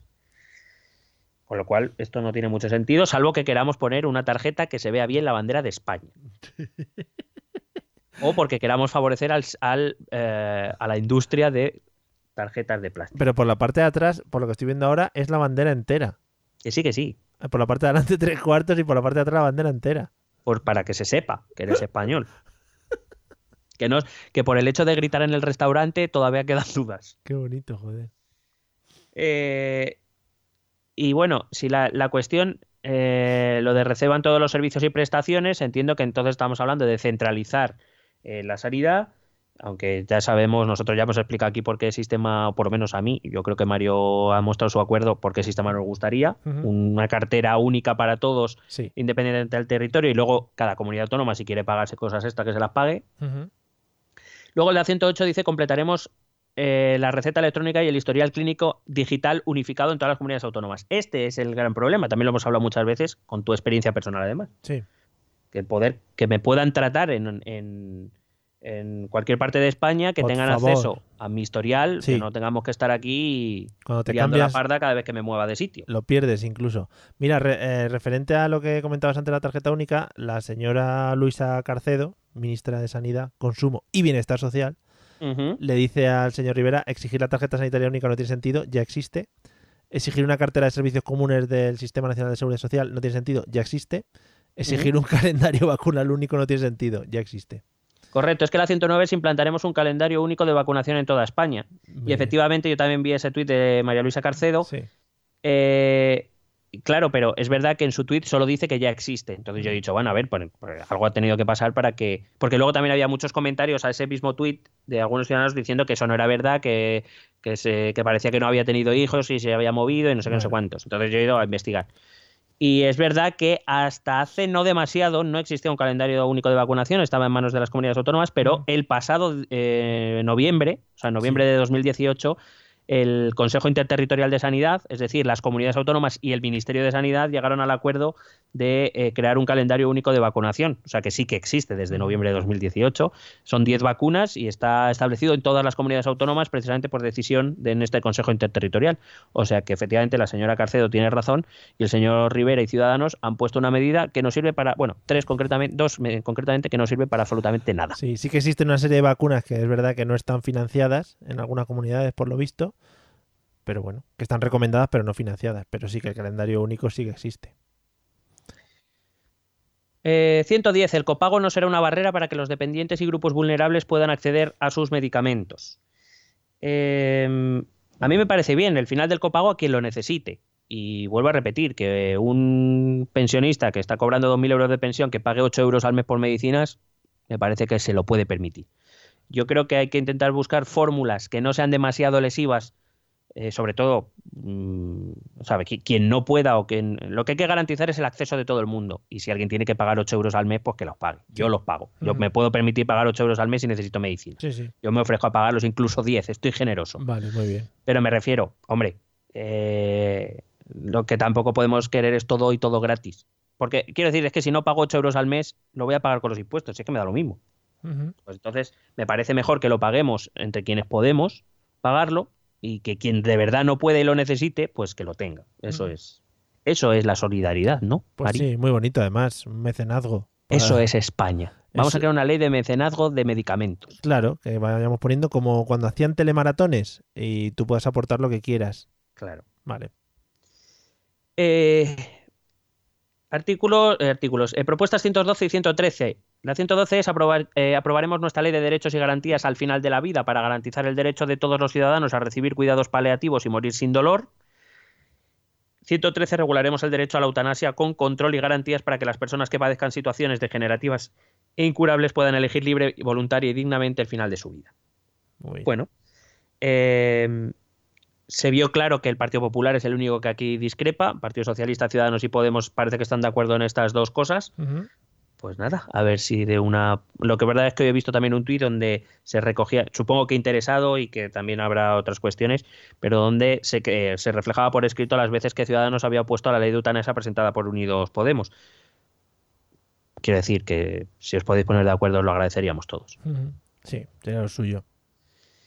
Propuesta 115. Crearemos un Centro Nacional de Protonterapia para ¿Eh? poner a España en la vanguardia mundial de la lucha contra el cáncer.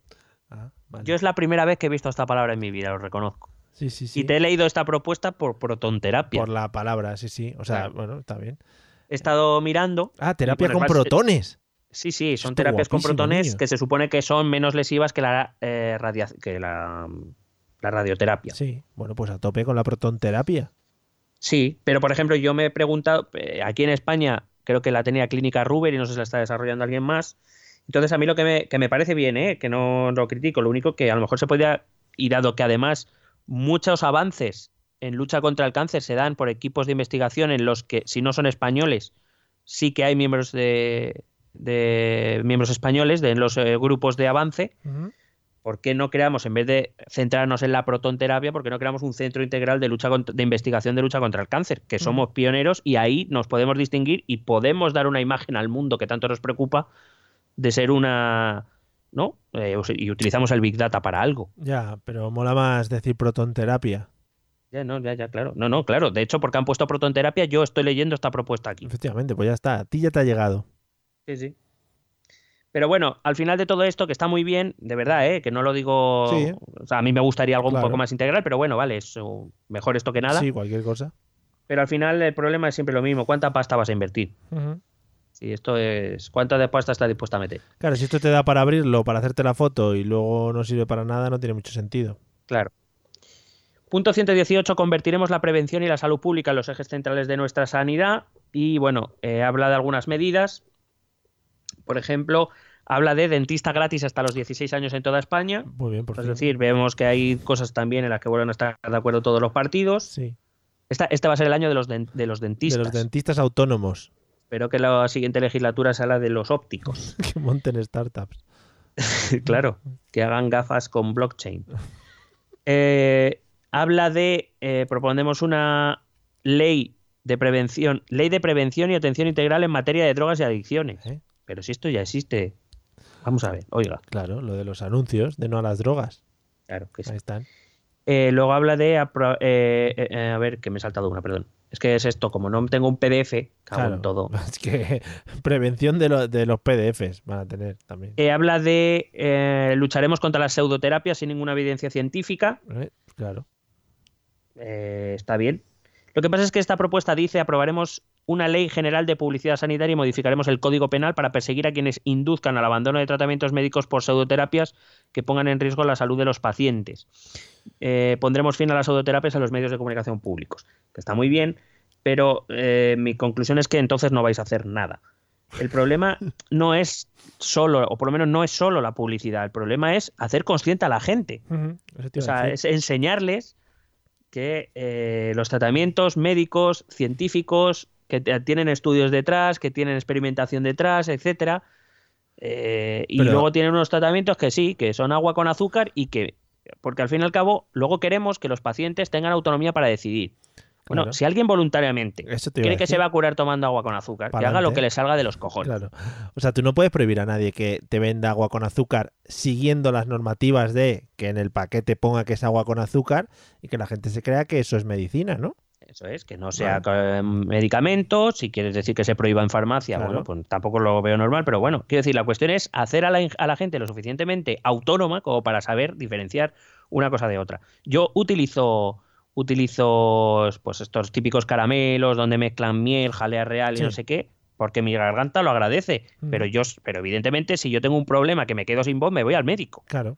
Sí, sí. Joder, sé que no es tan difícil, pero hay que enseñar a la gente a, que eh, eh, sepa discernir. Y si sabiendo discernir la gente prefiere, yo qué sé, fumarse valeriana porque cree que así se va a curar, bueno, pues ya que haya cada uno, ¿no? Tomarse Aparte que me- protones. Que me llama la atención viniendo de Ciudadanos que son el partido de la libertad individual, Sí. que son un partido liberal, se llaman. Eh, Sí, sí, sí.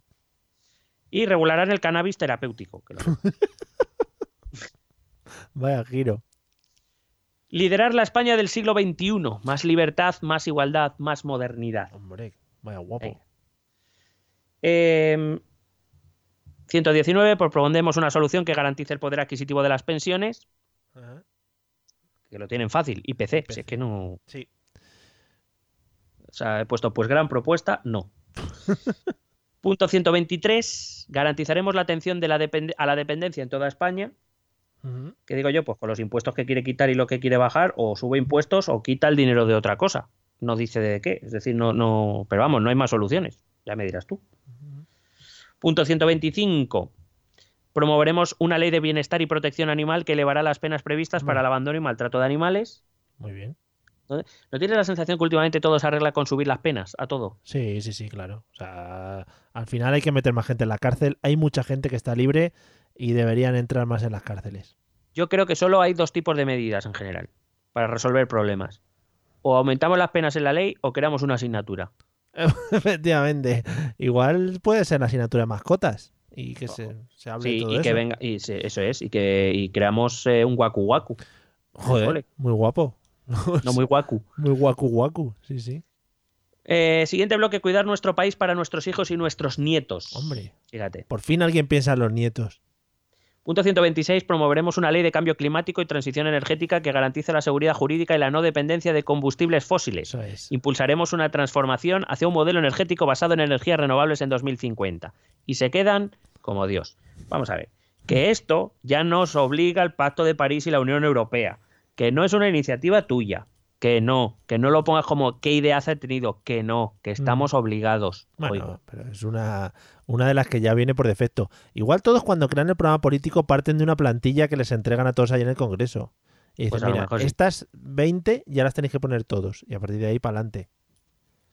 En cualquier caso, eh, además pone impulsado en energías renovables en 2050. Porque si podemos tenerlo antes, ¿para qué? No, no, tampoco te vengas tan arriba. ¿sabes? 2050, que es un número redondo. Eso sí es verdad.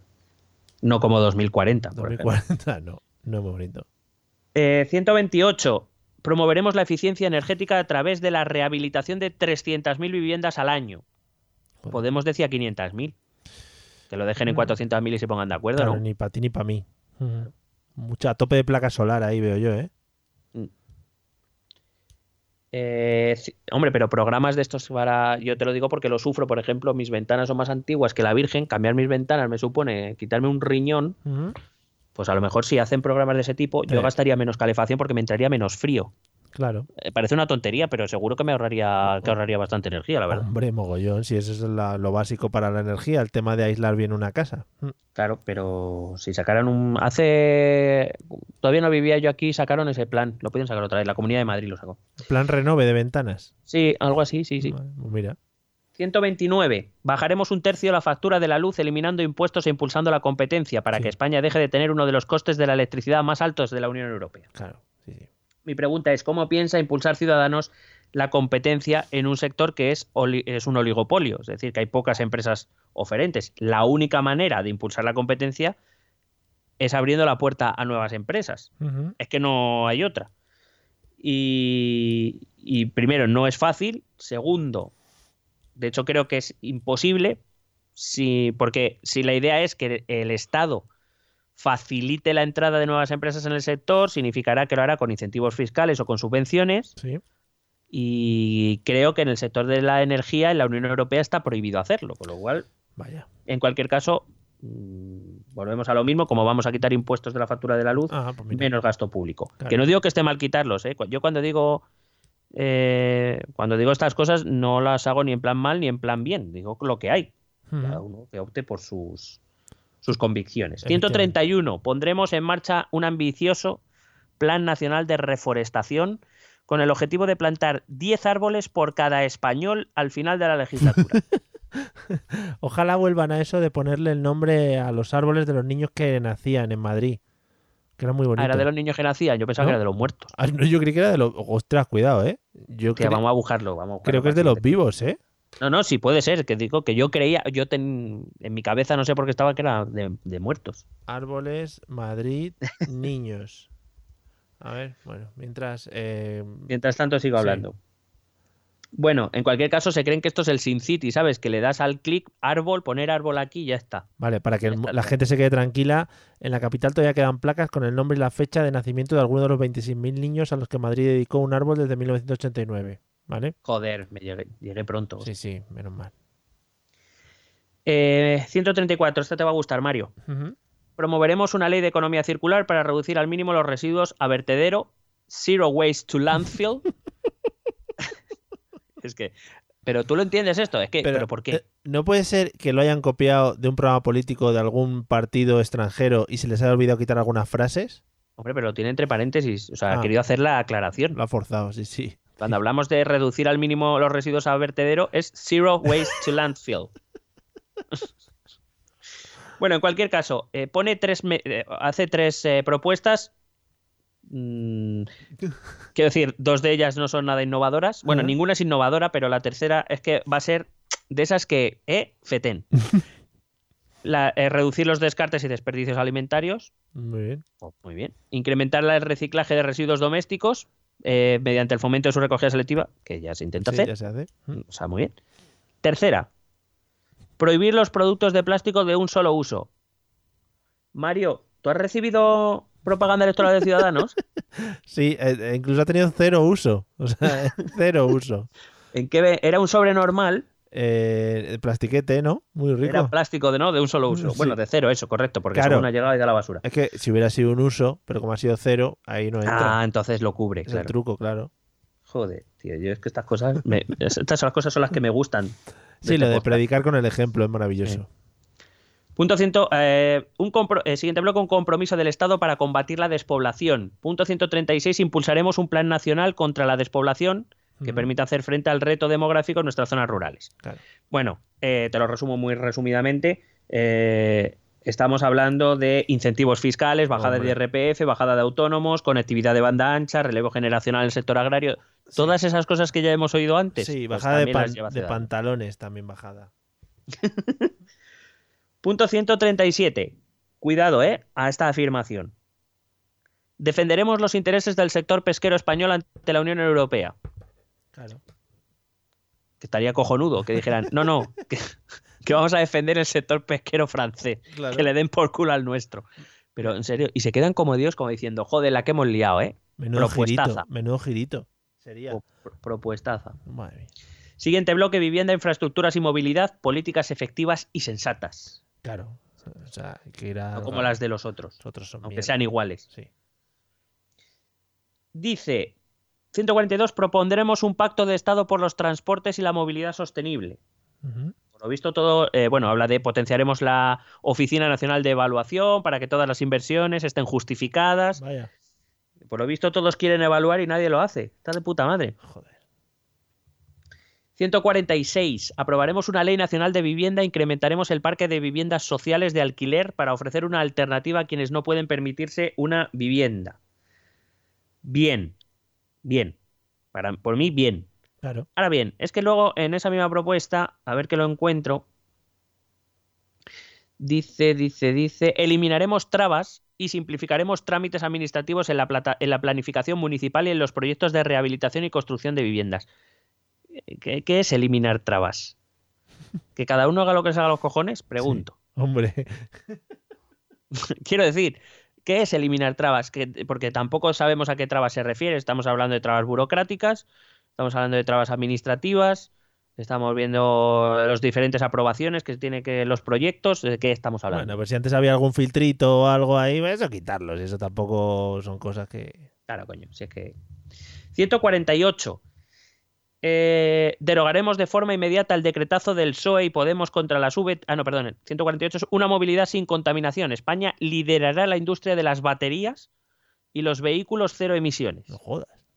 Por lo visto sí. No lo sabíamos, pero por lo visto sí. De las pilas doble A. Vamos a liderar la venta. De las baterías y de los platillos. Claro, ojalá, Sí. ojalá. Ojalá. Eh, bueno, básicamente todo esto es con lo que esconde detrás una propuesta de fomentar el coche eléctrico y estaciones de recarga. Vamos, lo que todos. Mm. Es decir, Sí. lo pintan de diferente manera, pero lo mismo. 149, ahora sí, derogaremos de forma inmediata el decretazo del PSOE y Podemos contra las VTC y acabaremos contra la absurda fragmentación del mercado, garantizando la seguridad jurídica y la competencia leal.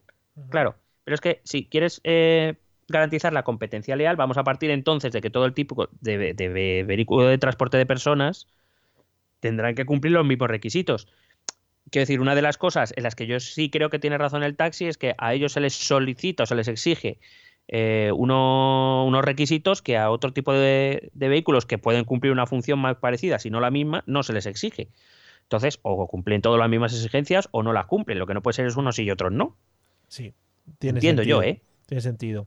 A mí esta mañana me ha llevado un Uber y el, el señor decía que era un trabajo mu- muy, muy mal, no, no estaba bien el hombre.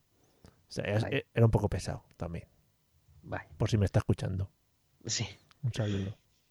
Bloque 13, una política de seguridad y defensa adaptadas al siglo XXI. Propuesta 151, equiparación salarial de todas las fuerzas y cuerpos de seguridad del Estado. Hostia, primero que los proponen. Muy bien, Sí. ya era hora. Luego dice, proponemos un modelo, 152, proponemos un nuevo modelo policial para afrontar los retos del siglo XXI en materia de seguridad. Apostaremos por optimizar los recursos humanos y materiales, avanzar en la armonización de las policías locales y eliminar duplicidades competenciales entre todas las fuerzas y cuerpos de seguridad del Estado. Claro. eh, el problema de estas cosas es que es como qué bonito, pero es lo que te cuento antes, es que puede ir en muchas direcciones realmente. Vas a dar más competencias a los cuerpos autonómicos, menos, que es lo que me imagino. Eh, ¿Para qué van a servir los cuerpos autonómicos, las policías locales? Armonización de las policías locales. ¿Qué coño quiere decir eso? Pero ¿y optimizar? ¿Qué significa? Que ahora mismo... Claro, optimizar recursos humanos y materiales, ¿qué significa? ¿Que tenemos recursos sin utilizar Claro. o que tenemos demasiados recursos? Las Bueno, machine guns que no están claro. saliendo. Optimizar los recursos materiales. ¿Tenemos Machine Guns del 2005? Hay que actualizarlas. No, hombre, que bajarnos la app de Machine Guns Se las estamos vendiendo a los árabes, nos estamos quedando sin machine guns. y a Venezuela. Y a Venezuela. 155. Garantizaremos el cumplimiento íntegro de las penas y ampliaremos la prisión permanente revisable para que ningún delincuente quede impune. Abordaremos una reforma de la prisión permanente revisable para incorporar algunos casos aberrantes de delincuencia que no están actualmente contemplados. Aberrantes. Aberroncho. Cerraremos el agujero legal en el acceso al tercer grado y a los permisos penitenciarios. Sinceramente, esto no parece de un partido muy liberal. Parece más bien de un partido Que empieza por V. Uy. cuyo, cuyo líder se pone cascos. Eh, vamos a ver. Si tú quitas, o sea, si tú pones cumplimiento íntegro de las penas, quitas tercer grado, quitas cualquier posible beneficio penitenciario, no sé si somos conscientes de que estamos quitando los incentivos a los presos para su reinserción en la sociedad, que recuerdo, constitucionalmente Sí. es el objetivo de la prisión Vaya. reinsertar la reinserción social. Y luego además, igual que te digo, el PP puso blanco sobre negro qué casos quiere incluir en la prisión permanente revisable, Ciudadanos ha dicho algunos casos aberrantes de delincuencia. ¿Cuáles? Bueno, los que vayamos viendo. Los que, claro, por ejemplo, si estás jugando al pádel y, y tiran la pelota muy fuerte, fuera. Eso, por ejemplo, A la cárcel revi- sin revisar. qué caso. coño. Sí, sí. Punto 158. Reformaremos la ley de víctimas del terrorismo para mantener viva su memoria y garantizar su derecho a la justicia y a la reparación. Para ello, los siguientes objetivos. Perseguiremos a quienes promuevan actos de enaltecimiento del terrorismo y humillen a las víctimas. Eh, ya existe un delito llamado exaltación del terrorismo, oiga. Ese se les ha pasado. No, lo- han leído. Luego dice, es que esta ya me encanta, impulsaremos el esclarecimiento de los 379 casos de ETA que todavía siguen sin resolver. Claro, que si no es por vosotros, nadie intenta aclararlos, ni resolverlos, ni nada. No, no, ellos. Si no es por ellos, Sí. la justicia en este país no persigue estos delitos. Pero es que se va a vestir de detective, Albert Rivera. Y lo va a empezar a buscar. Es que hay, hay cosas ya que me parecen hasta vergonzosas, la verdad. Y luego dice, permitiremos a los exiliados vascos y navarros por el terrorismo de ETA ejercer su derecho al voto en sus lugares de origen. Y digo yo que les vais a obligar vosotros a ir a votar a yo, ¿eh? No, mire, es que yo vivo muy a gustito en Brasil porque me fui, pero ahora estoy muy bien aquí. Venga, usted acá a votar. Esté a votar, me cago en al puto pueblo este, hostia. Tío, yo es que hay cosas que no. que no. Punto 159, estableceremos un sistema. Cuidado esto también, ¿eh? Estableceremos un sistema de visado por puntos para atraer el mejor talento extranjero a nuestro país. Hostias. Es decir, se supone pues que al final solo vas a dejar entrar. Bueno, dice criterios objetivos, puntuación por criterios objetivos como edad. Eh, no entiendo. O sea, ¿qué puntúa más? O sea, pero más, Ser viejo, joven, mediado, niño, bebé. o sea, pero más objetivo que la edad, no. O sea, eso no, No, no, puede no. ser subjetivo. Luego dice nivel de estudios, entiendo que cuanto más nivel de estudio más puntos, conocimiento del idioma español, etcétera. Por ejemplo, si te pillan en un bar, te quitan puntos. Hostia. Sí. Visado por puntos para, ta- para atraer talento. Vaya tela. tú. Si haces balconing, si haces balconing, te quitan puntos. Ojiplático me quedo. Fíjate que me parece hasta más humano lo del PP o incluso lo de Vox, que dice que quiere traer gente solo cuando necesiten trabajadores. ¿Sabes? Pero es que esto ya, te- o sea, entras y ya tienes un examen Hombre. de a ver cuántos puntos tienes y si no te alcanzan los puntos no entras. Claro, claro. Tío, esto, esto ya se nos va de las manos. Vaya partido liberal bueno. Por puntos. Vaya partido liberal. 160. Perseguiremos a las mafias que se lucran a costa de la seguridad y la vida de los inmigrantes. Claro, porque solo vosotros los perseguís. O sea, eh, cierto mesianismo en este programa que la verdad es que me Sí. revienta bastante. Sí, sí. Si no fuera por Ciudadanos, el mundo se habría ido a la mierda hace tiempo, por lo visto. Sí, los policías que están en el estrecho peleando constantemente se están rascando los huevos ahí a dos manos. 162. Emprenderemos una mejora operativa de nuestras Fuerzas Armadas y desarrollaremos una estrategia nacional para la industria de defensa que sitúe la inversión en I más D más I como uno de sus ejes principales. Ahí están las machine guns. Inversión en I más D más I en defensa. Fíjate, esta propuesta es lo suficientemente abierta como para pensar incluso barbaridades absolutas, como efectivamente vamos a crear nuevas machine guns con las que poder cargarnos a quien queramos. A, a todos los inmigrantes que entren. Los que no tengan puntos, a la. Joder. 166. Europa es eh, el último bloque, perdón. Es Sí. una España líder en una Europa más unida. Claro que sí, hombre. Atención a estas las frases, que hay algunas magníficas. He cogido solo las mejores para acabar. Hombre, los highlights. Europa es el mejor lugar para defender los intereses de España. Muy bien. Mejor que Asia, incluso. Eh, eso se ha dicho, como gesto simbólico de integración aprobaremos que el Día de Europa 9 de mayo sea festivo nacional. Hombre, por fin, joder. Eso sí, yo a ellas están ganando mi voto. ¿Otro festivo más? Sí. Lo que no te... di- Claro, no, hombre, pero es que quitarán otro, que no te están diciendo cuál Ah, quitarían. Joder, claro. Bueno. En fin. Eh, 168. Cuidado, esto, esto ya fantástico. Para, para culminar. Reformaremos la euroorden para que la libre circulación de personas no pueda ser utilizada por quienes huyen de los tribunales. Chan, chan. Es decir, Ciudadano va a llegar a decir, voy a reformar la euroorden. Y van a decir el resto de países, pero nosotros. No, no, no, no. Sí, que yo lo he puesto en el programa electoral, claro. Lo tengo en el programa electoral, lo tenéis que aceptar. Tengo que cumplir. Joder. Madre mía. Em, 171. Acabaremos con la nueva leyenda negra sobre España que intentan propagar los nacionalistas y populistas Otra ante vez. la inacción del PP y el PSOE. Espera que sigo, ¿eh? Sí. Allí donde haya un populista o un nacionalista manchando la imagen de España, allí habrá un diplomático español para hacerle frente. Los representantes de los ciudadanos en Europa debemos hacer que nuestro país tenga el respeto y el prestigio que se merece. Flipa, flipa. Bueno, muy bien. Yo es que, vamos, se me han caído las bragas. O sea, como digas algo que a mí no me guste, te fostio, ¿no? Mm, Pues el vamos, resumen. Vamos a tener, o sea, si por cada populista o nacionalista te que poner un diplomático, me parece que el gasto va a crecer mucho en asuntos exteriores, ¿eh? Oye, mira, pues ahí hay trabajo para la gente. Eso sí. Matones por Europa. Bueno, son 175, las últimas eh, conceder nacionalidad a los hijos y nietos de españoles en el exterior, que ya tienen derecho, oiga. Por ser hijos de españoles tienen derecho a la nacionalidad española. Pero más. Ah, bueno. Esa es la 173, la 174, colaboración con los países del Magreb, África y Oriente Medio, pas- eh, 175, que es la última, eh, cooperación al desarrollo. Pero la última que te quería leer era la 172, Ujú, Por favor. que dice, defenderemos los derechos Sí. de los exiliados venezolanos Vamos. Que huyen de la miseria y la persecución de la tiranía de Nicolás Maduro. Joder. Y mi reflexión Ay, sobre esto es a los demás exiliados de otros regímenes que les den por culo. Es que esto, esto es la leche. O sea, que, no me, que me parece bien que a todos aquellos que huyen de tiranías y de las miserias que hay que acogerle, por supuesto. Pero vamos, que eh, Ayuda se, ha humanitaria. nota- se ha notado, se ha notado cierto resquemor ahí. Ayuda humanitaria selectiva es. es... Claro, claro. Joder, colega. Así que nada, quería cerrar con eso a lo grande. Hombre, yo creo que mejor cierre que ese.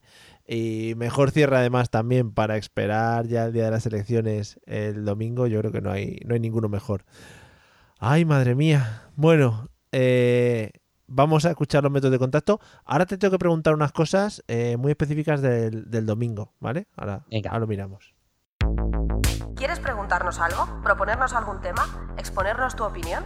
Ponte en contacto con nosotros. Es muy fácil. Envíanos un correo electrónico a esta dirección. Esto también es política arroba gmail.com. También puedes escribirnos en nuestra página de Facebook. Esto también es política. O en nuestra cuenta de Twitter arroba etepolítica. O si lo prefieres, visita nuestro blog. Esto también es política.wordpress.com. Recuerda que puedes suscribirte a nuestro canal de YouTube. Y si quieres charlar con nosotros directamente, únete a nuestro grupo de Telegram. Busca el enlace en nuestras redes sociales. Porque tú también formas parte de Esto también es política. Estaba pensando que, mm, eh, como al final todos los partidos van a celebrar la victoria, que eso está visto que el domingo ya celebraron la victoria del debate el otro día, no van a Bueno, celebrar bueno, bueno, la victoria de las Eh, elecciones. Eso de que acaben los debates y se vayan a sus sedes como si hubieran ganado las elecciones, Sí. O sea, esto ya, a lo próximo que es, empieza la campaña, vamos a celebrar lo que nos presentamos. ¡Vamos! Tío, esto cada vez ya no sé cuándo van a celebrar cosas ya. Sí, sí. ¿Cómo te imaginas la celebración de Vox? Porque yo me los imagino con escopetas lanzando tiros al aire. Con machine guns. Me imagino a- con machine guns y cascos Sí. y eh, con muchas banderas, por supuesto. Hombre, a tope. Y eh, pues yo qué sé, eh, poniendo muñecos de Pedro Sánchez y disparándole o algo. Hombre, como lo que han hecho en el pueblo este que han quemado a Puigdemont. Muy bonito, por cierto. Y Sí. dice, dice, hombre, es una sátira, ¿no? O sea, nosotros únicamente ponemos un muñeco y le encañonamos con 14 escopetas, pero bueno, es unas risas, ¿no? Por las risas. Sí, joder, sí, es que tenemos poco sentido del humor. Dice, es que desde que nos quitaron lo de tirar la cabra con- desde, el- desde la iglesia, pues teníamos que hacer otras cosas, ¿no? Para entretenernos. Claro, es que vamos a ver, se nos agota la creatividad. Claro, joder, no podemos matar toros, no podemos tirar cabras, ¿qué hacemos? Pues pegarle Tenemos que tiros a, muñecos. a Puigdemont. Madre mía, colega. Qué garrulines somos a veces. Bueno, eh, pues nada, oye, eh, enorme trabajo, sobre todo el tuyo de investigación de los programas políticos, esta, estas elecciones. Eh, espero que a la gente le haya servido, por lo menos, ¿no? Bueno, espero que, que les haya servido de algo. Por lo menos nos hemos echado unas risillas otra vez con la política, que al fin y al cabo es para lo que estamos aquí, Mario. Maravilloso, ¿no? Ha sido estupendérrimo. Pero bueno, eh, como resumen, pues eso, recordad que vamos a tener multitud de pactos de Estado. Todos ellos van a funcionar ma- magnífico. Sí. Equiparación salarial, desarrollo del videojuego y blockchain, big data, sandbox, startups, Vale. system folder. Votamos dentro de seis meses, ¿no? Otra vez entonces. Correcto. Vale, yo lo veo. Para adelante. Bueno, amigos. Espe- espero que no hagan muchos cambios en los programas. Claro, claro, ya tiramos con estos. Eh, vamos a tener programas de refrito continuamente. O sea, estos cinco programas, cada 10 o 15 se van a repetir. Bueno, eh, esperamos que disfrutéis de la fiesta de la democracia. Eh, a todos los que se ha tocado ser mesa electoral, también lo vais a disfrutar mogollón. Es maravilloso. Ahí estar con gente que no conoces, que incluso puede ser que huela mal a tu lado, tirando Me siento seguro. Dejamos dicho, por si acaso, que aquellos que tengáis que ser mesa electoral y tengáis que trabajar el lunes, tenéis derecho a cinco horas de permiso. Podéis entrar cinco horas más tarde a vuestro puesto de trabajo. Muy bien. Bueno, pues ya está. Ahí como servicio público. Muy bien. Cinco horitas. Y si le presionáis un poquito al jefe ese día ya no vais, hombre. Tenle un poquito Eso es. Y si tenéis que trabajar el domingo, tenéis derecho a, me parece que son cuatro horas para que vayáis a votar. Que digo yo, joder, como no vayas de rodillas. Claro, tiene... Igual va muy lento, pero luego la caña de después te la tienes que tomar. no, no, eso sí, hay que echarse la risa, claro. También entra. Bueno, pues nada, disfrutar todos de la fiesta de la democracia. Eh, el que escuche esto después de, del, de- del domingo, pues, pues bueno, pues también va a echarse las risas, pero no le va a servir para mucho. Bueno, igual convalida para los ayuntamientos y eso también algo. Eh, y Es nosotros verdad, si es que en un mes estamos otra vez. madre Eso te digo, eso te digo. Y ahí sí que hay que analizar la de todos los ayuntamientos de España. O sea que vete y la de todos los países de Europa. Es verdad. Bum. La Bueno, de todas las comunidades autónomas. oh, sí, sí, sí. Va a ser muy duro. Va a ser muy duro nuestro trabajo. Amigos, nos vemos pronto. Casi me hago al final. Eh, esperamos que os haya gustado, que os sirva.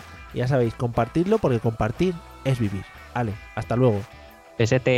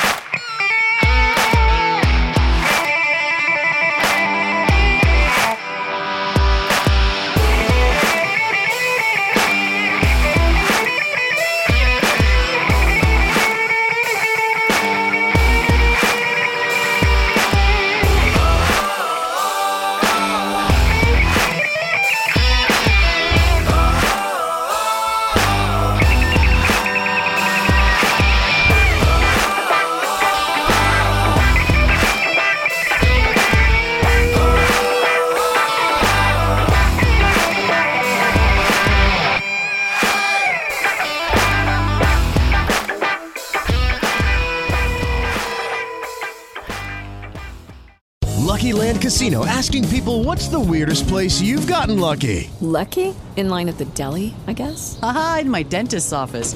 More than once, actually. Do I have to say? Yes, you do. In the car before my kids' PTA meeting. Really? Yes. Excuse me, what's the weirdest place you've gotten lucky? I never win and tell. Well, there you have it. You can get lucky anywhere playing at LuckyLandSlots.com. Play for free right now. Are you feeling lucky? No purchase necessary. Void where prohibited by law. 18 plus. Terms and conditions apply. See website for details.